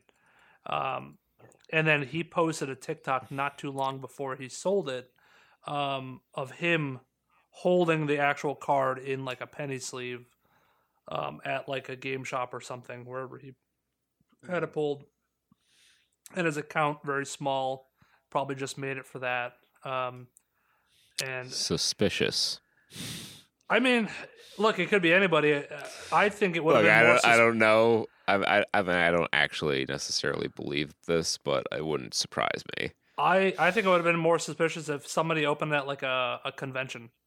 Like Gen Con's going on right now. If they had held it for Gen Con and people well, you were doing a can't make it dash- too obvious, Jake. If you want to get away with it, you have to be subtle. I you have mean- to be sneaky. I don't know. Wizards of the Coast, they're pulling out every brain dead move there is right now. So They've put all their creative energy into this. Yeah, and um, I'm sure they're gonna make another one of one something card with like, you know, further on down the road because this sold like hotcakes. Speaking of rings, Lord of the Rings Gollum gets a big old patch that supposedly fixes a lot of shit. I've got uh like probably three dozen, maybe four dozen bullet points of stuff here. Run through them faster than faster than you can enunciate properly. I'm not I'm not gonna do that because that would be stupid. Instead, I'm gonna I'm gonna talk talk more about what this patch represents on a philosophical level. Um, so a big big patch came out for this, uh, but the patch notes, in addition to being very detailed, came with a message from the developers, and uh, it reads as kind of like, "All right, that's it. We're done. We're washing our hands of this." uh, goodbye and good luck. So, the quote from Daedalus' statement here is, uh, "Oh God, where did it start?" We screwed on. Is also committed releasing updates. Oh my God, where was the quote? All right, to all our players, thank you for your patience. Daedalus wrote, "We sincerely hope that these changes will help you enjoy the Lord of the Rings Gollum." and that was it. Yeah, we're just signing off. This is. Don't say we didn't do nothing for you. I haven't. I mean this this whole concept was weird from the start. Like, who would want to play as Gollum? Yeah. Of all the Lord of the Rings characters you could make a game around, During his And then it- it was- prisoner in Mordor. it was delayed twice, and still looked, played, and ran like shit. So.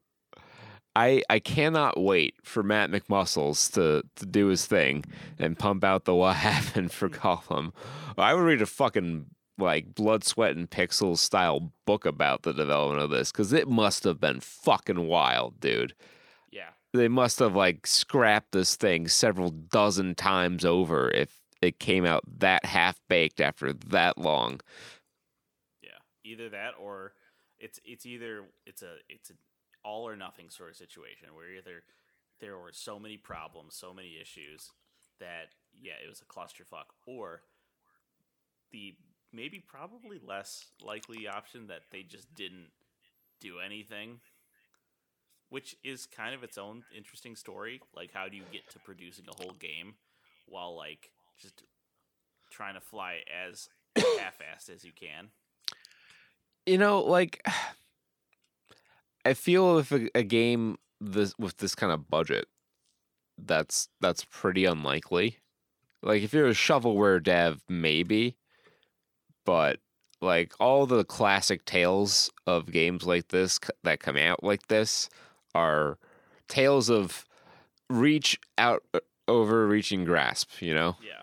reach exceeding your Um, grasp. Uh, Daikatana.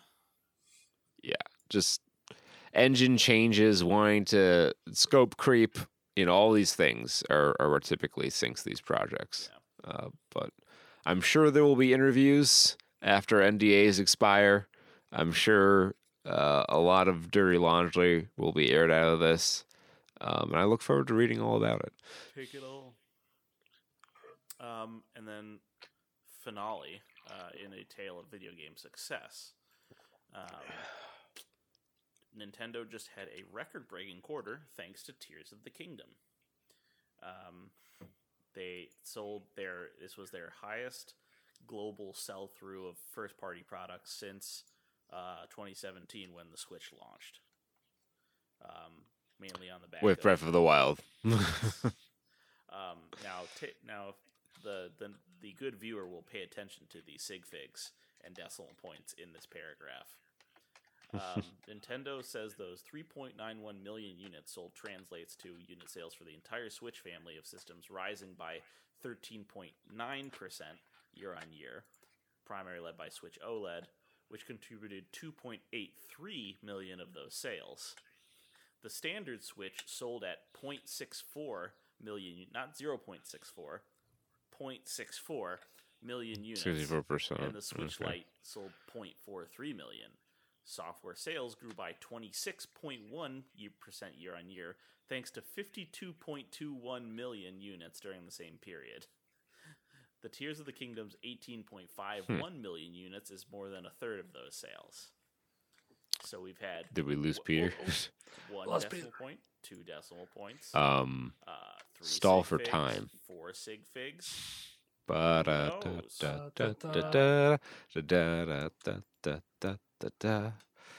So um, um I says to the guy in the new CS:GO you can spin the C4 as like a waiting animation. That was pretty cool. yeah, that's rad, bro. It's totally rad. I'm never going to play that game, but it's cool to see people do that. Okay, we got him back. Yeah, but Ah, Excellent job, gone. Jake. I was never gone. I was just finishing my point about Breath of the Wild and how definitely consistent the article was in its in its Oh, scientific uh, notation.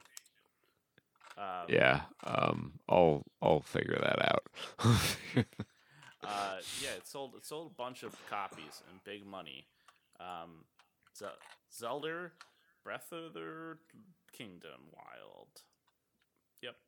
Yep. How are they gonna do it? What are they gonna top next? I don't know. Maybe they'll just make another one with like even different gimmicks.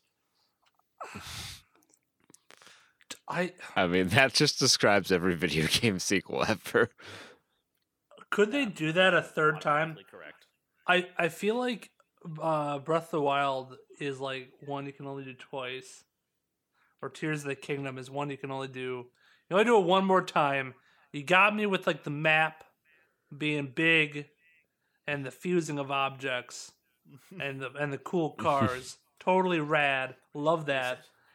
I do like the selection of uh, flying islands, caves, and super glue. so, These, these like, important. what can you add to that to make a third derivative of that the same game?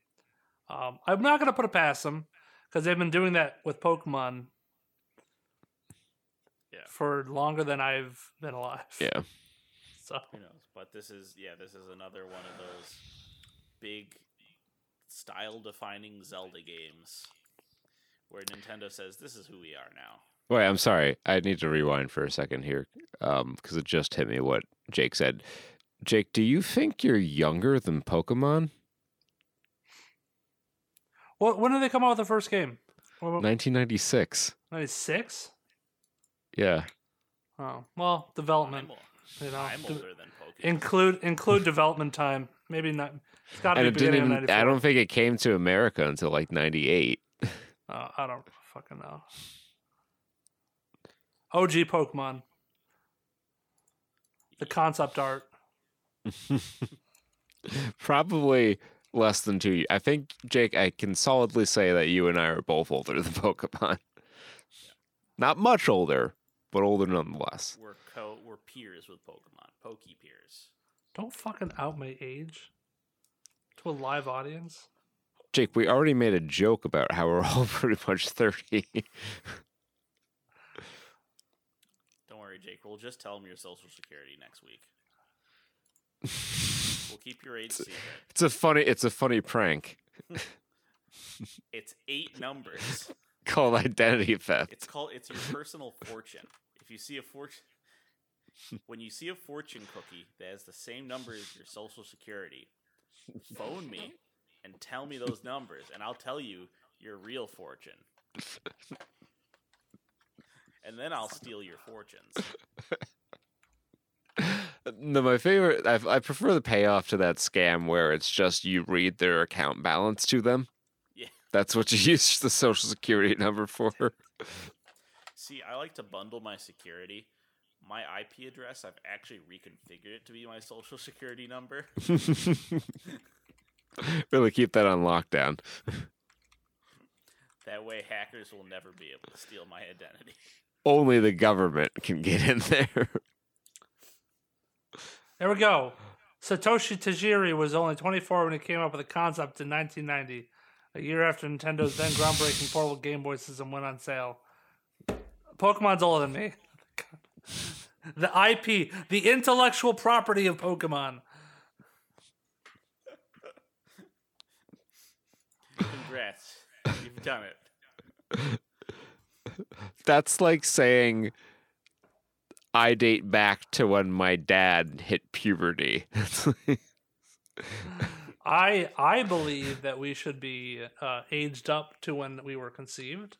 which would still make me older than Pokemon. if we want to go by that logic. Do the uh yeah, it's the first thing you do when you hit like 18 years is you find your new age. You sit down with your parents and you backdate. to the- They're like, all right, so like mm, January-ish. What were you guys doing around then? Like, do you, is there a date that stands out? Uh, I Um, don't know, you get any that month? You Get any that week? I'm gonna do a tracking of your zinc levels, Dad. Uh, zinc is is a metal, just like this movie, I was trying This- to find out. twisted this metal. this transition got real twisted up. I'm a hack fraud. You're a hack fraud con man. And you should feel bad about it. Every dollar it made. So this was a, a surprise hit that um I did not expect us to be watching uh, this week. Yeah. A little TV show that could. Um, it, it just got the one percent it needed to make it certified fresh on Rotten Tomatoes now. um, yeah, this was I a show. My my only exposure to Twisted Metal lore was this lore video I watched randomly once, produced by someone who uh, was newer to the YouTube game, um, and uh, they uh, they had made mention that the show looked like shit. And I was like, oh, okay, whatever. And I saw the preview for it on Peacock when I was getting ready to watch some WWE show. I don't remember what. Um, and I was like, that doesn't look terrible. I mean, maybe they're just mad because it's not like the game. And I think there is probably a section of Twisted Metal purists, especially the ones who are really big fans of Twisted Metal Black, that kind of feel that way. But uh, I think as a show, um, they put in the elements from the video game that suited the style of show they wanted to make well, and they didn't add in the other parts. And it made for a good show. I'd stop short of calling it a great show, but it was it was pretty entertaining. Um, you know, it starts a little slower. I think the latter part of the season is better than the uh, the earlier part. Um, but it's a it's a pretty easy watch. I'd say all in all. Mhm. Yeah, uh, not too long episodes, thirty minutes, pretty digestible. Moves pretty fast, and um, 'Cause It doesn't like- cars, Jake. That's, that's. I mean, yeah, but it doesn't dwell on like a lot of like just road tripping around, and uh, they they kind of just have a plot beat, and then they get going on their way to the, yeah, what we think at that point is like the end mission, and then like, oh, there's They more. tell Okay, yeah, cool. they tell their story and they get out. they don't dawdle. Yeah. Um, this does set up for a second season. I kind of wish it was just the one perfect, one the, the one nice little season they had wrapped here. Um, that being said, uh, I feel like this show was the product of some of the the most useful and productive brainstorming writer sessions that we may have seen in the last decade. It's like they took all the ideas that you think of when you like, all right, we're making a twisted metal show. What do we want in there? Like, what do we want the locations to be? Who do we want the characters to be? How do we want to like twist it up? What are we doing here? And they took all Yeah. those, and instead of like saying things out loud, they gave it to an intern and put it in a secret briefcase. He says, "Go, go, to, go, distribute the script, and don't tell anyone. If an executive hears about this, you take that cyanide pill." and they fucking they nuclear footballed it right past anyone who was gonna fuck it up. And it was just the simple ideas that went forward with it. Warts Yeah. it and there's there's a certain charm to that um i uh i appreciate so this this is a, a pretty the show has a pretty straight comedy bend to it. Um it, It never it never takes itself too too seriously. Um especially in the earlier part of the season which is why i think i didn't care for those episodes quite as much is because it was it bordered at times on being just a little too silly. Mhm. um but as the season wore on and you explored more of the character origins uh you know it got darker but without losing its nature as a comedy. And in so doing it kind of creates the vibe that i was hoping for when the boys first came out. Um Okay, obviously that show took a, a different direction but this is the kind of tone i was expecting and i as i anticipated at the time it worked quite well I will say for the beginning of the show and kind of setting things up, um, the the humor and the comedy, and a lot of the actual tone of the show, um, is distinctly early two thousands, which was when Twisted Metal was very popular. That was it was a PS2 game, right? no twisted metal came out in 1995 for the ps1 Okay. Mhm. um but it encapsulates that late '90s, early 2000s vibe with its soundtrack, with its aesthetic choices. In The story, it makes sense 2002 is- the yeah, that's when the fall in the happened. early 2000s, and Yeah. so it's technically 2023 ish, um, but it definitely feels like it reminds me. Uh, it reminded me of Postal in that way of like this is what subversive comedy was at that time. uh, some of the things like pop out of my mind is like there was a particular obsession in the early 2000s that like suburban like what if what if suburbia was evil and i i blew up suburban people's heads with a shotgun? I, I just that was like that that was like a vibe that was going through adult uh, games and and tv like I, I think of like especially like postal. Postal comes to mind a lot when i watch this show. I feel like uwe boll his spirit his guiding hands loom over this. Like seth it's not quite seth well seth green's not that that's a different vibe. Well i mean but that kind of like weird callous raunchy vibe like that proudly trashy vibe where they're like here what's the what's the most garbage uh, setup we could have? Like and i feel like it stays true to what i assume are like the backstories of some of these characters. Like i could see agent Um, stone as being just a mall cop like i could see that scroll as you select his character agent Yeah. stone was a mall cop he got shit on by like everyone and then he turned rampant and now he upholds the law capital l you know So, um, from what I've researched slash understand, um, ma many of the characters shared a little more than a name with their video game counterparts. Um, So that's another reason why I think like super diehards might not care for the show so much.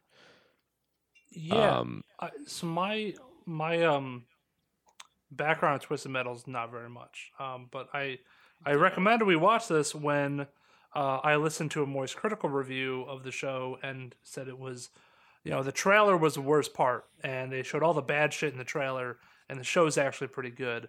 Um, he knew Twisted Metal a little bit more, and the one thing he said was, yes, the characters are basically just names from the game and appearances somewhat, um, and they don't really share any backstory. But he said that's kind of like to, towards their benefit, um, kind of because Twisted Metal's Yeah. Storyline wasn't all that great. it's not the best story and it, like there really wasn't a continuous storyline. Each game was kind of a soft reboot because every character canonically would have to die at the conclusion of a twisted metal tournament. And you know, I'm I'm scrolling through here, and um, and they're they're calling out different um Twisted Metal games that like the Pizza Boy uh, appeared in Twisted Metal Four in which is 1999, hated by the fans and there was other other ones that were like in I'm I'm Um, sure that anyone who who could have conceivably driven a car in this movie was a character.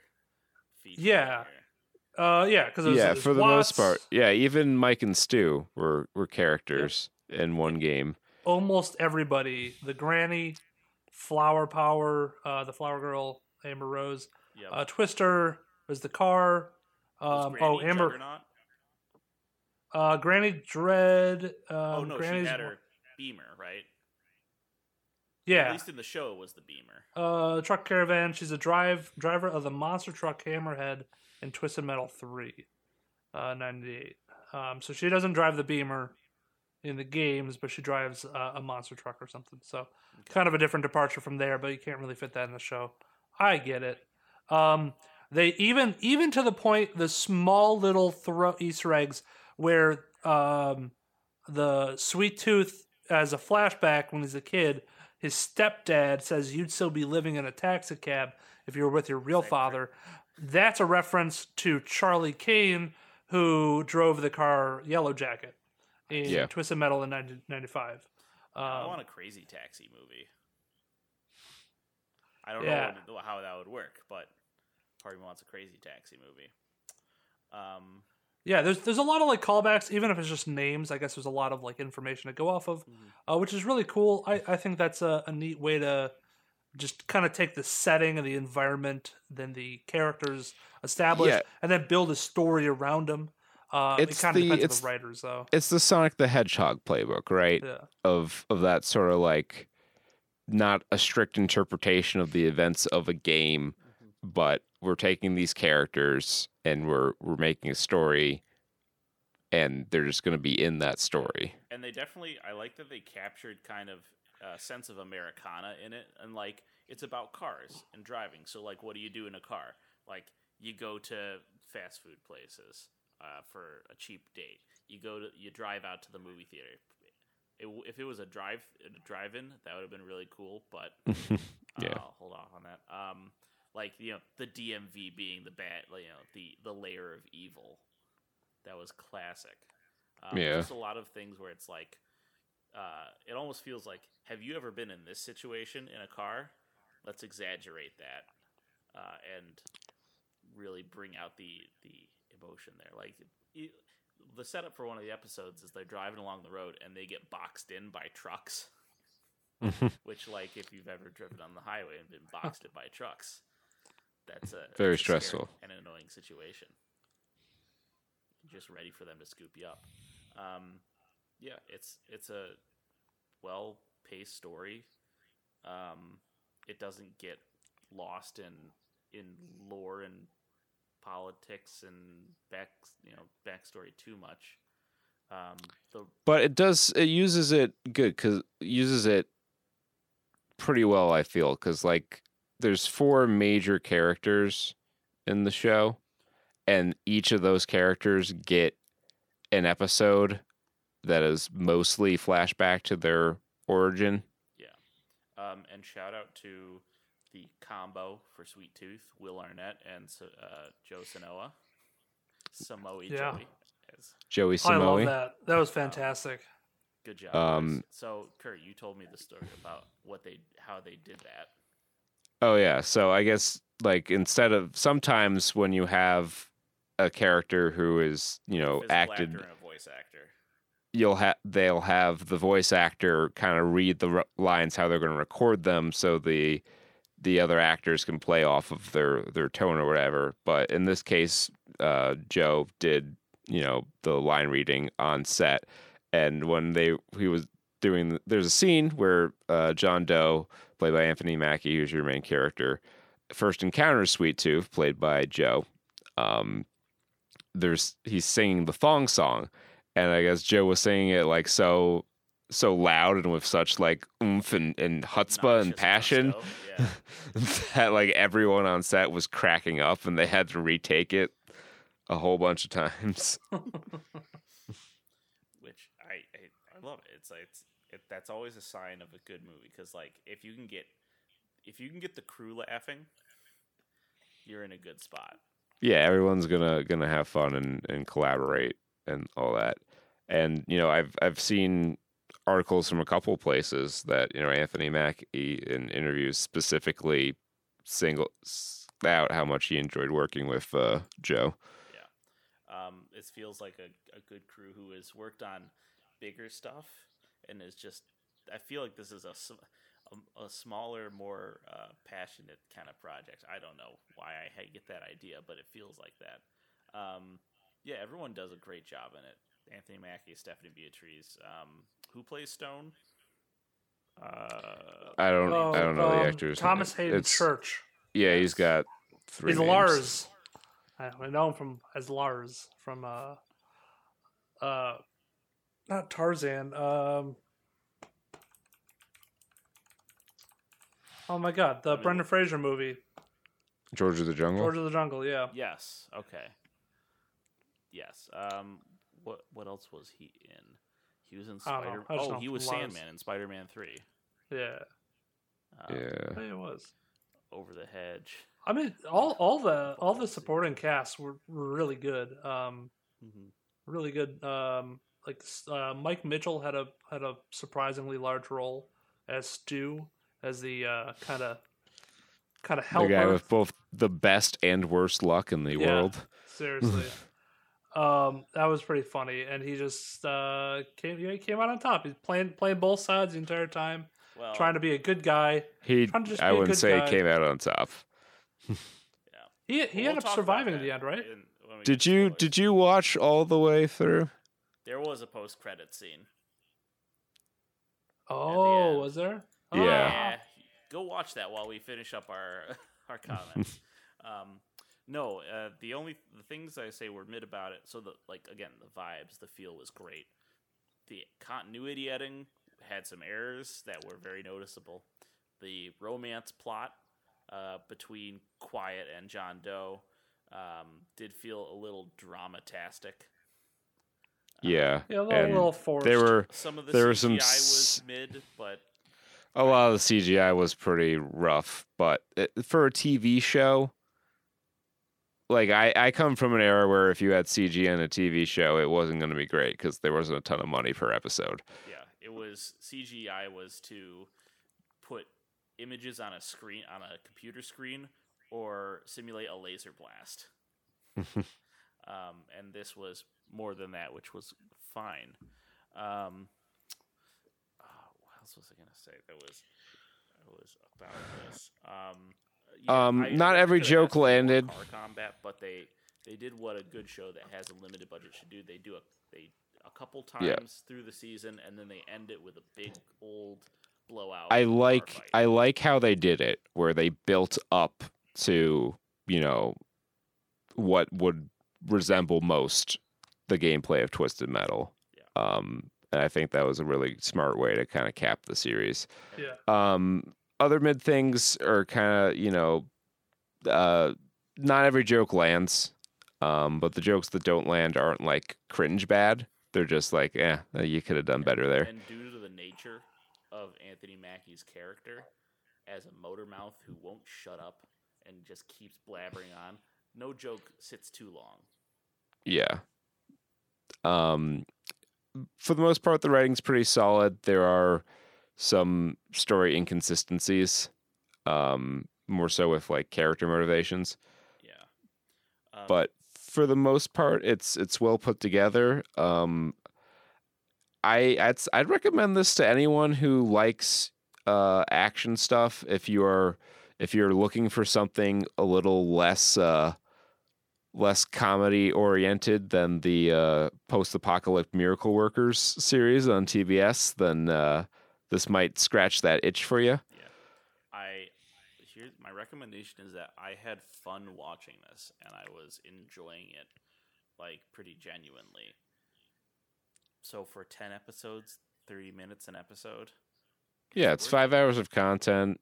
I mean, I I think it's pretty good. It's one of the better shows to drop on streaming recently. So if you're looking for something new to watch, uh, even if you're not a fan of the games, I'm not. I wouldn't call myself a fan of the games, but I found enjoyment out of the series. I, I, I guess considering what the fans have said, probably if you're not a fan of the game or if you haven't played Twisted Metal, this might actually work better for you.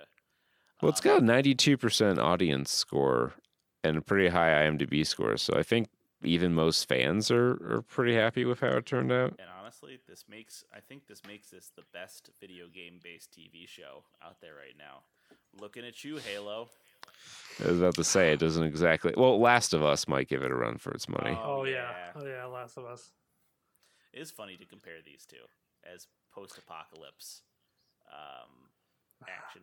You know, 'cause Last of different different shows different shows yeah Yeah.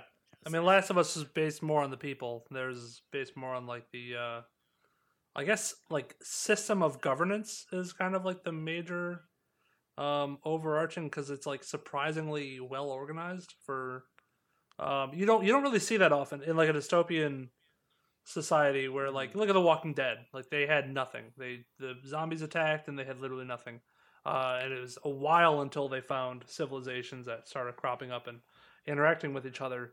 Um, where this is like, yep, all the cities they're walled off like right away, and uh, they're all talking to each other and trading dog food with each other. So well I, that's I feel like there was some infrastructure build up that they kind of glossed over because i don't like in 2002 like the walls didn't go up right away yeah. um so like there was obviously time for everything to kind of settle And I guess the only thing they had to worry about was people just like revolting with like you know you know it's a weird this is a weird human nature thing. It was a You, you remember remember when like the the power would go out at Alfred, and then you would just hear shrieking across. yes. Campus. yes What like? I've heard people say vile things when when the lights go off. They shriek. They say I'm getting raped. They say like the N word. This is at Alfred State. This was in, at the pristine Alfred University. Um, no but, we have a higher quality student yeah, higher quality student, higher quality shrieking. Um, but like, just some animalistic nature comes out when like the power goes out and we don't have our electronic vices.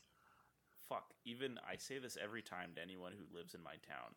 Uh, when it rains here, the drivers go like partially insane. I don't know if you've noticed that as a driver, Kurt. Yeah, Um, that I feel like the the driver behavior gets much more erratic as soon as it starts raining. um depends on where you are but yeah generally speaking they just assume the end times are near. Um, but yeah, I mean, even with the um the quote unquote civilized people, the the the systems of government are still pretty um rabid and brutal. Like the OC, where they would cut yeah the off oc is a particularly brutal example like they had a reputation Again, that was definitely the product of like one nice writers brainstorming session where they, they laid out how many different fucked up post apocalypse societies can we make. Yeah. That's cool though. I, I I don't know if that was yeah, from it's the cool game. to see the different kind of factions. It, it felt very like Fallout New Vegas in a way, Yeah. Yes. where there were a bunch of different camps of A of a you know like raiders. New Vegas factions. Oh, like- I totally didn't see that. Yeah. um, the like the the well, I guess well, I don't want to talk too long before getting into spoilers. Um, although we could, right? We could just keep. Um, but like Yeah, the, we- Astro Burger, the Astro Burger feels like the um, the rocket cult from um. Oh yeah, the Pizza Planet from Toy Story. yeah. Um, Oh oh oh oh yeah. Oh no, the ghouls. Yeah, the ghouls. yeah. The the think they were from space and wanted to go back to the planet. Yep. Um, like vultures are just cons. Yeah. Um, It, I mean, there's there's a, you can you can make some fits. Yeah. A lot of really. I mean, a lot of these are classic ideas for for uh, apocalypse factions. We haven't Hmm. seen like a medieval one yet, but um, there's always there's soon the the Iron Horses. I don't know. Um, lots of fun, lots of creativity, lots of fun. Watch out. Pay attention to episode two, the end of the episode.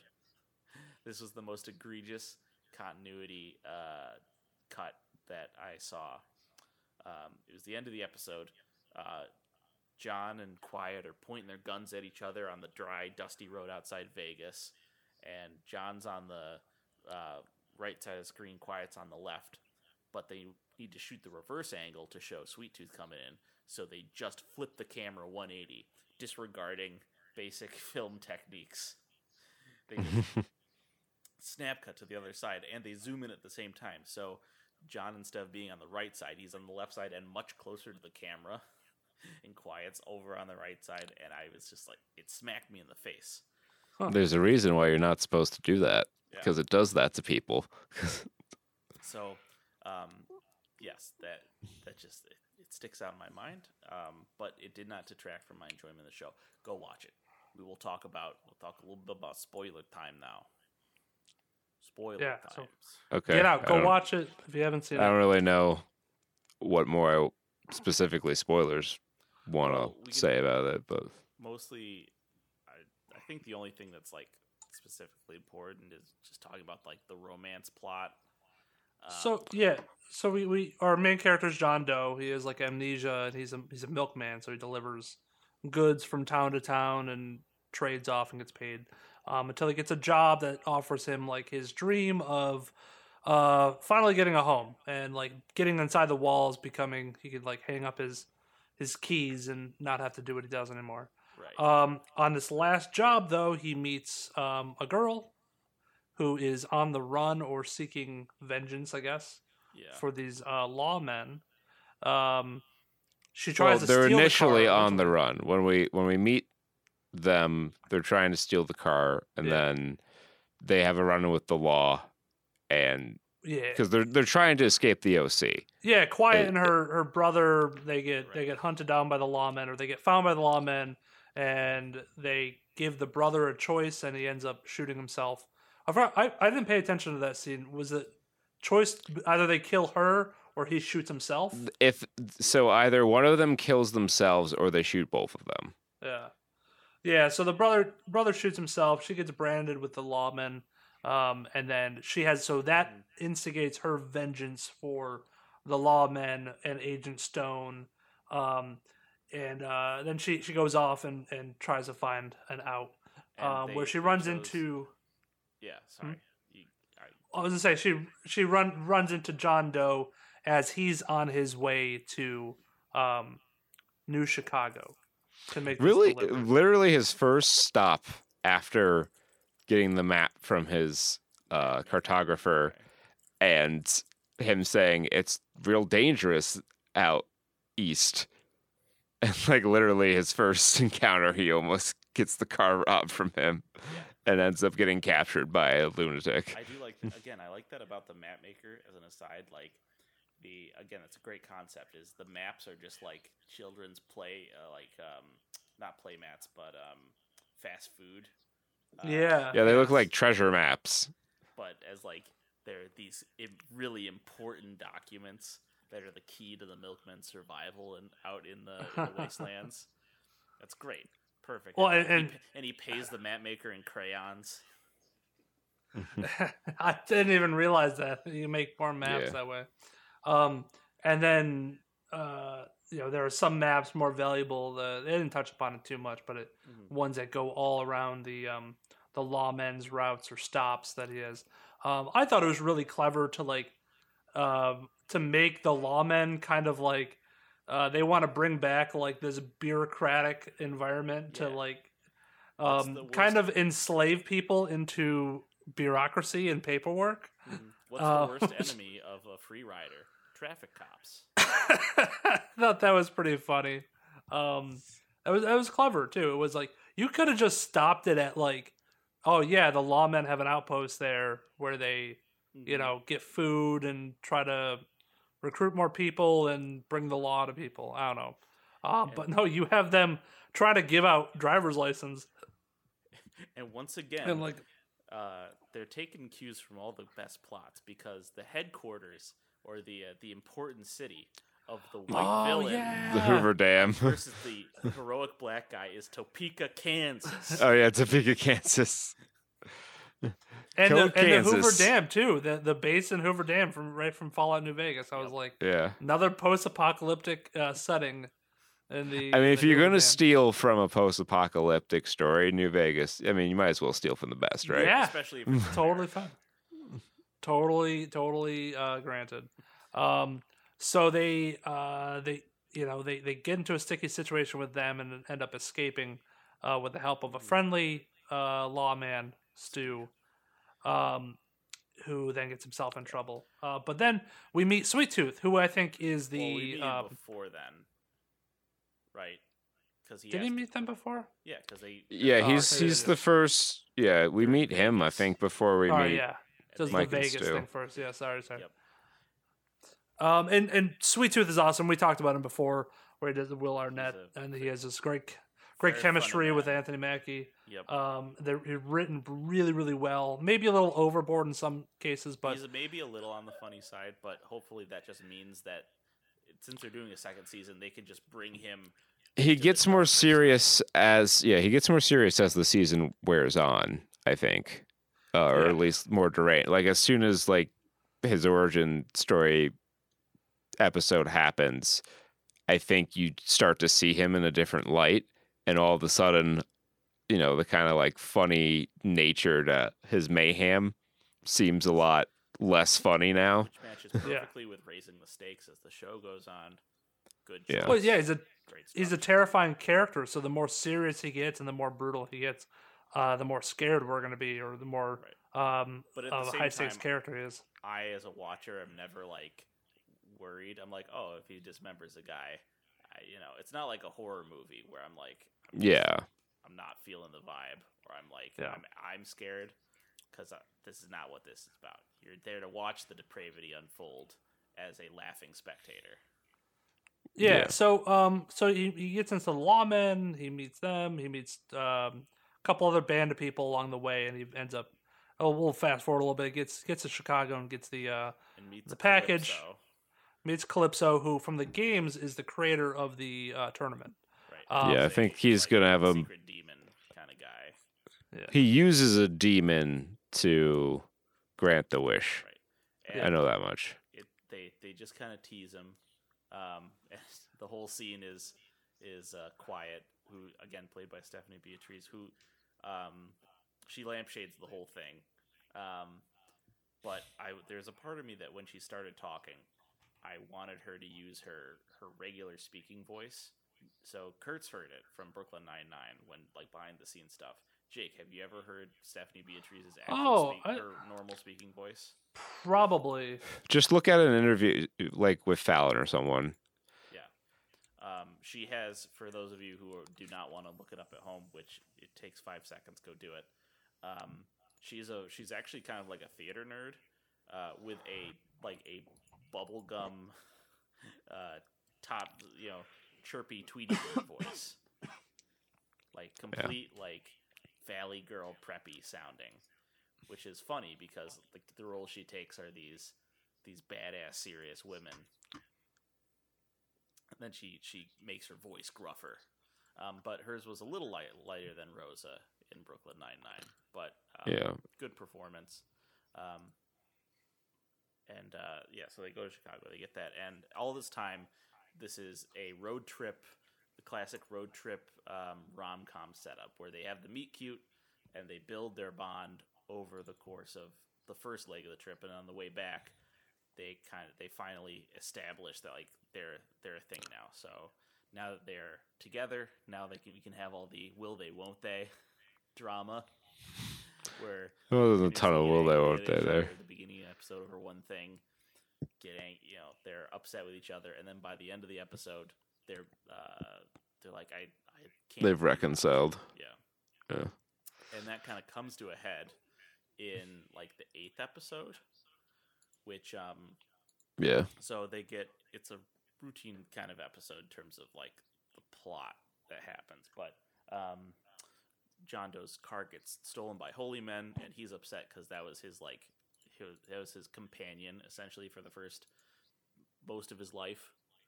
Um, All of his life that he can remember, essentially.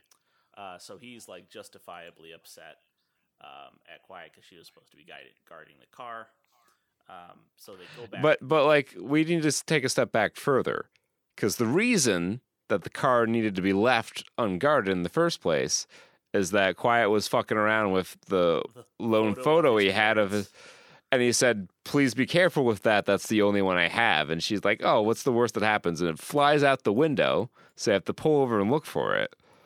Yes. All this is leading up to at the climax of the episode. John stays by to try to Yeah. save Evelyn from the Holy Man compound, and Quiet like gives him an ultimatum, and she's not going to com- accompany him on this journey. And then, in this ensuing episode, she's mad at him. for st- picking with the car. And, Yeah, like the the arguments that go on are are kind of nonsensical, uh, because because she's like, no, I don't get it. It's just a car. It's like I, it's just a thing. I'll leave you. But like, you agreed with him to go into this. Like, it's not. It wasn't a situation where she was getting more and more trepidation of like, is it really worth it? And she's not questioning. Like, it just kind of came out of nowhere. That hmm. I'm going, Yeah, and, like- now I don't care. Like I her argument. Yeah, her argument just drop it. later on, you know, about already having lost so many people, not wanting to lose another. It would have been a fine argument to articulate in that moment instead of just like, we have to go. It's just a car. and certainly not after the car explodes at the end of the episode and there's a full three minute montage of evanescence as he recalls all the good times he had with the car and mourns its death like you don't do that and say and then he has to go and be like i'm sorry it was just a car And the thing that bothers me most about it is he never calls her on her bullshit. He never mentions that the whole thing is essentially her fault. He just kind of hangs his head and says, I'm sorry. Stand up for yourself, man. yeah it's it- Yeah. it, was not construct that it was a, a Yeah, it was a pretty, that was probably well the worst, ex- uh, probably the worst writing in the show, honestly. other than that it's they're a great couple like Yeah, and they play off each other well. Like I I don't dislike either character. I think it's a good pairing. I think they're individually strong characters. It was just that particular interaction didn't really line up with the rest of of what they were like on the show. Um, so it stands out as kind of a, a harder thing. But uh, like we mentioned, uh, they they finish the job. He gets back in New San Francisco. He gets and his like life there and- wishes, he gets Yes. he wished for, but it's it's uh, monkey paw. yeah. So he, he finds it boring and he's without quiet. So he says, I'm going to leave. And then uh, Raven, the COO of a city, which is an interesting title, uh, drops the f- friendly facade and says, All right, well, you're driving in this tournament here, uh, whether you want to or not, because Calypso's offering a wish and I want that. And that sets it up for next season where. is Raven like also magical because she was like sewing voodoo dolls and she had like a pentagram necklace. Um, I don't know that she she- she has. I don't think she's like a prominent character in the games. I don't want to say that she was invented for the show, but like She definitely they kind of plucked the name from the abyss. so in the in the series, um, Uh, okay, so in Twisted Metal Black 2001, Raven is a teenage girl enters a tournament to avenge her best friend Kelly, who drowned when bullies uh, threw her into water. She drives a shadow car in the game. So No. name only. Yeah, which is Um, weird the because like, she doll- definitely has a motif of like an evil controlling witch. yeah. well, I So this- thought for sure that like they were just gender bending Calypso Right, but then at first, and then up. Calypso shows up. Yeah. Um, Uh, so in in the game, uh, the Raven in the game does use a voodoo doll to torment and kill uh, bullies. okay. I Kelly's see. Bullies. So that's the thing. There's But there's some. the um, the name and the the top gimmick. shadow is the pink hearse. Oh, interesting. So they kind of swap that around. So Interesting. Yeah. Yeah. Um. Yeah, the the fights are uh, the car fights are good. There's the one in you know there are a lot of again like you said convincing arenas. These were twisted metal arenas. The car graveyard near the racetrack, the amusement park, um, the what I assume is like the the blockade. Um, lots of you know to, the Topeka, Kansas neighborhood. These all perfect ideas for a twisted metal uh, level to fight in. Yeah. yeah, Um, yeah. yeah. So yeah, That's, I, uh, I think that's it's just, that's just how you do. arc, here we come. That's just Um, how you do it. Let's prepare to have John come out and he, Quiet's fighting the man. John is working for the man. Uh, They haven't- changed man. So Yeah. You will we get back together? Yes, by the end of the series, totally. they haven't officially picked up the second season, but I feel it's a pretty unless this was they, I think the second season was happening unless this like absolutely bombed. Because they- absolutely bomb. So They would not have made the cliffhanger. So I'm fairly confident saying season two is coming. But I think season two might be it. I don't know if they're gonna be able to stretch it past that. This is I don't wanna see a season to three. Go on forever. Yeah, yeah. Yeah, tell your Definitely. story and get out. Like that's what I respected Ted Lasso for on principle, even if the story it told didn't really live up to the promise of the first chapter. Um, Um yeah, and on that note, I think that's gonna do it for 378 uh here on the Saturn Studs podcast. Until next time, be well, stay safe, and party like it's 1995. Peace. Bye bye.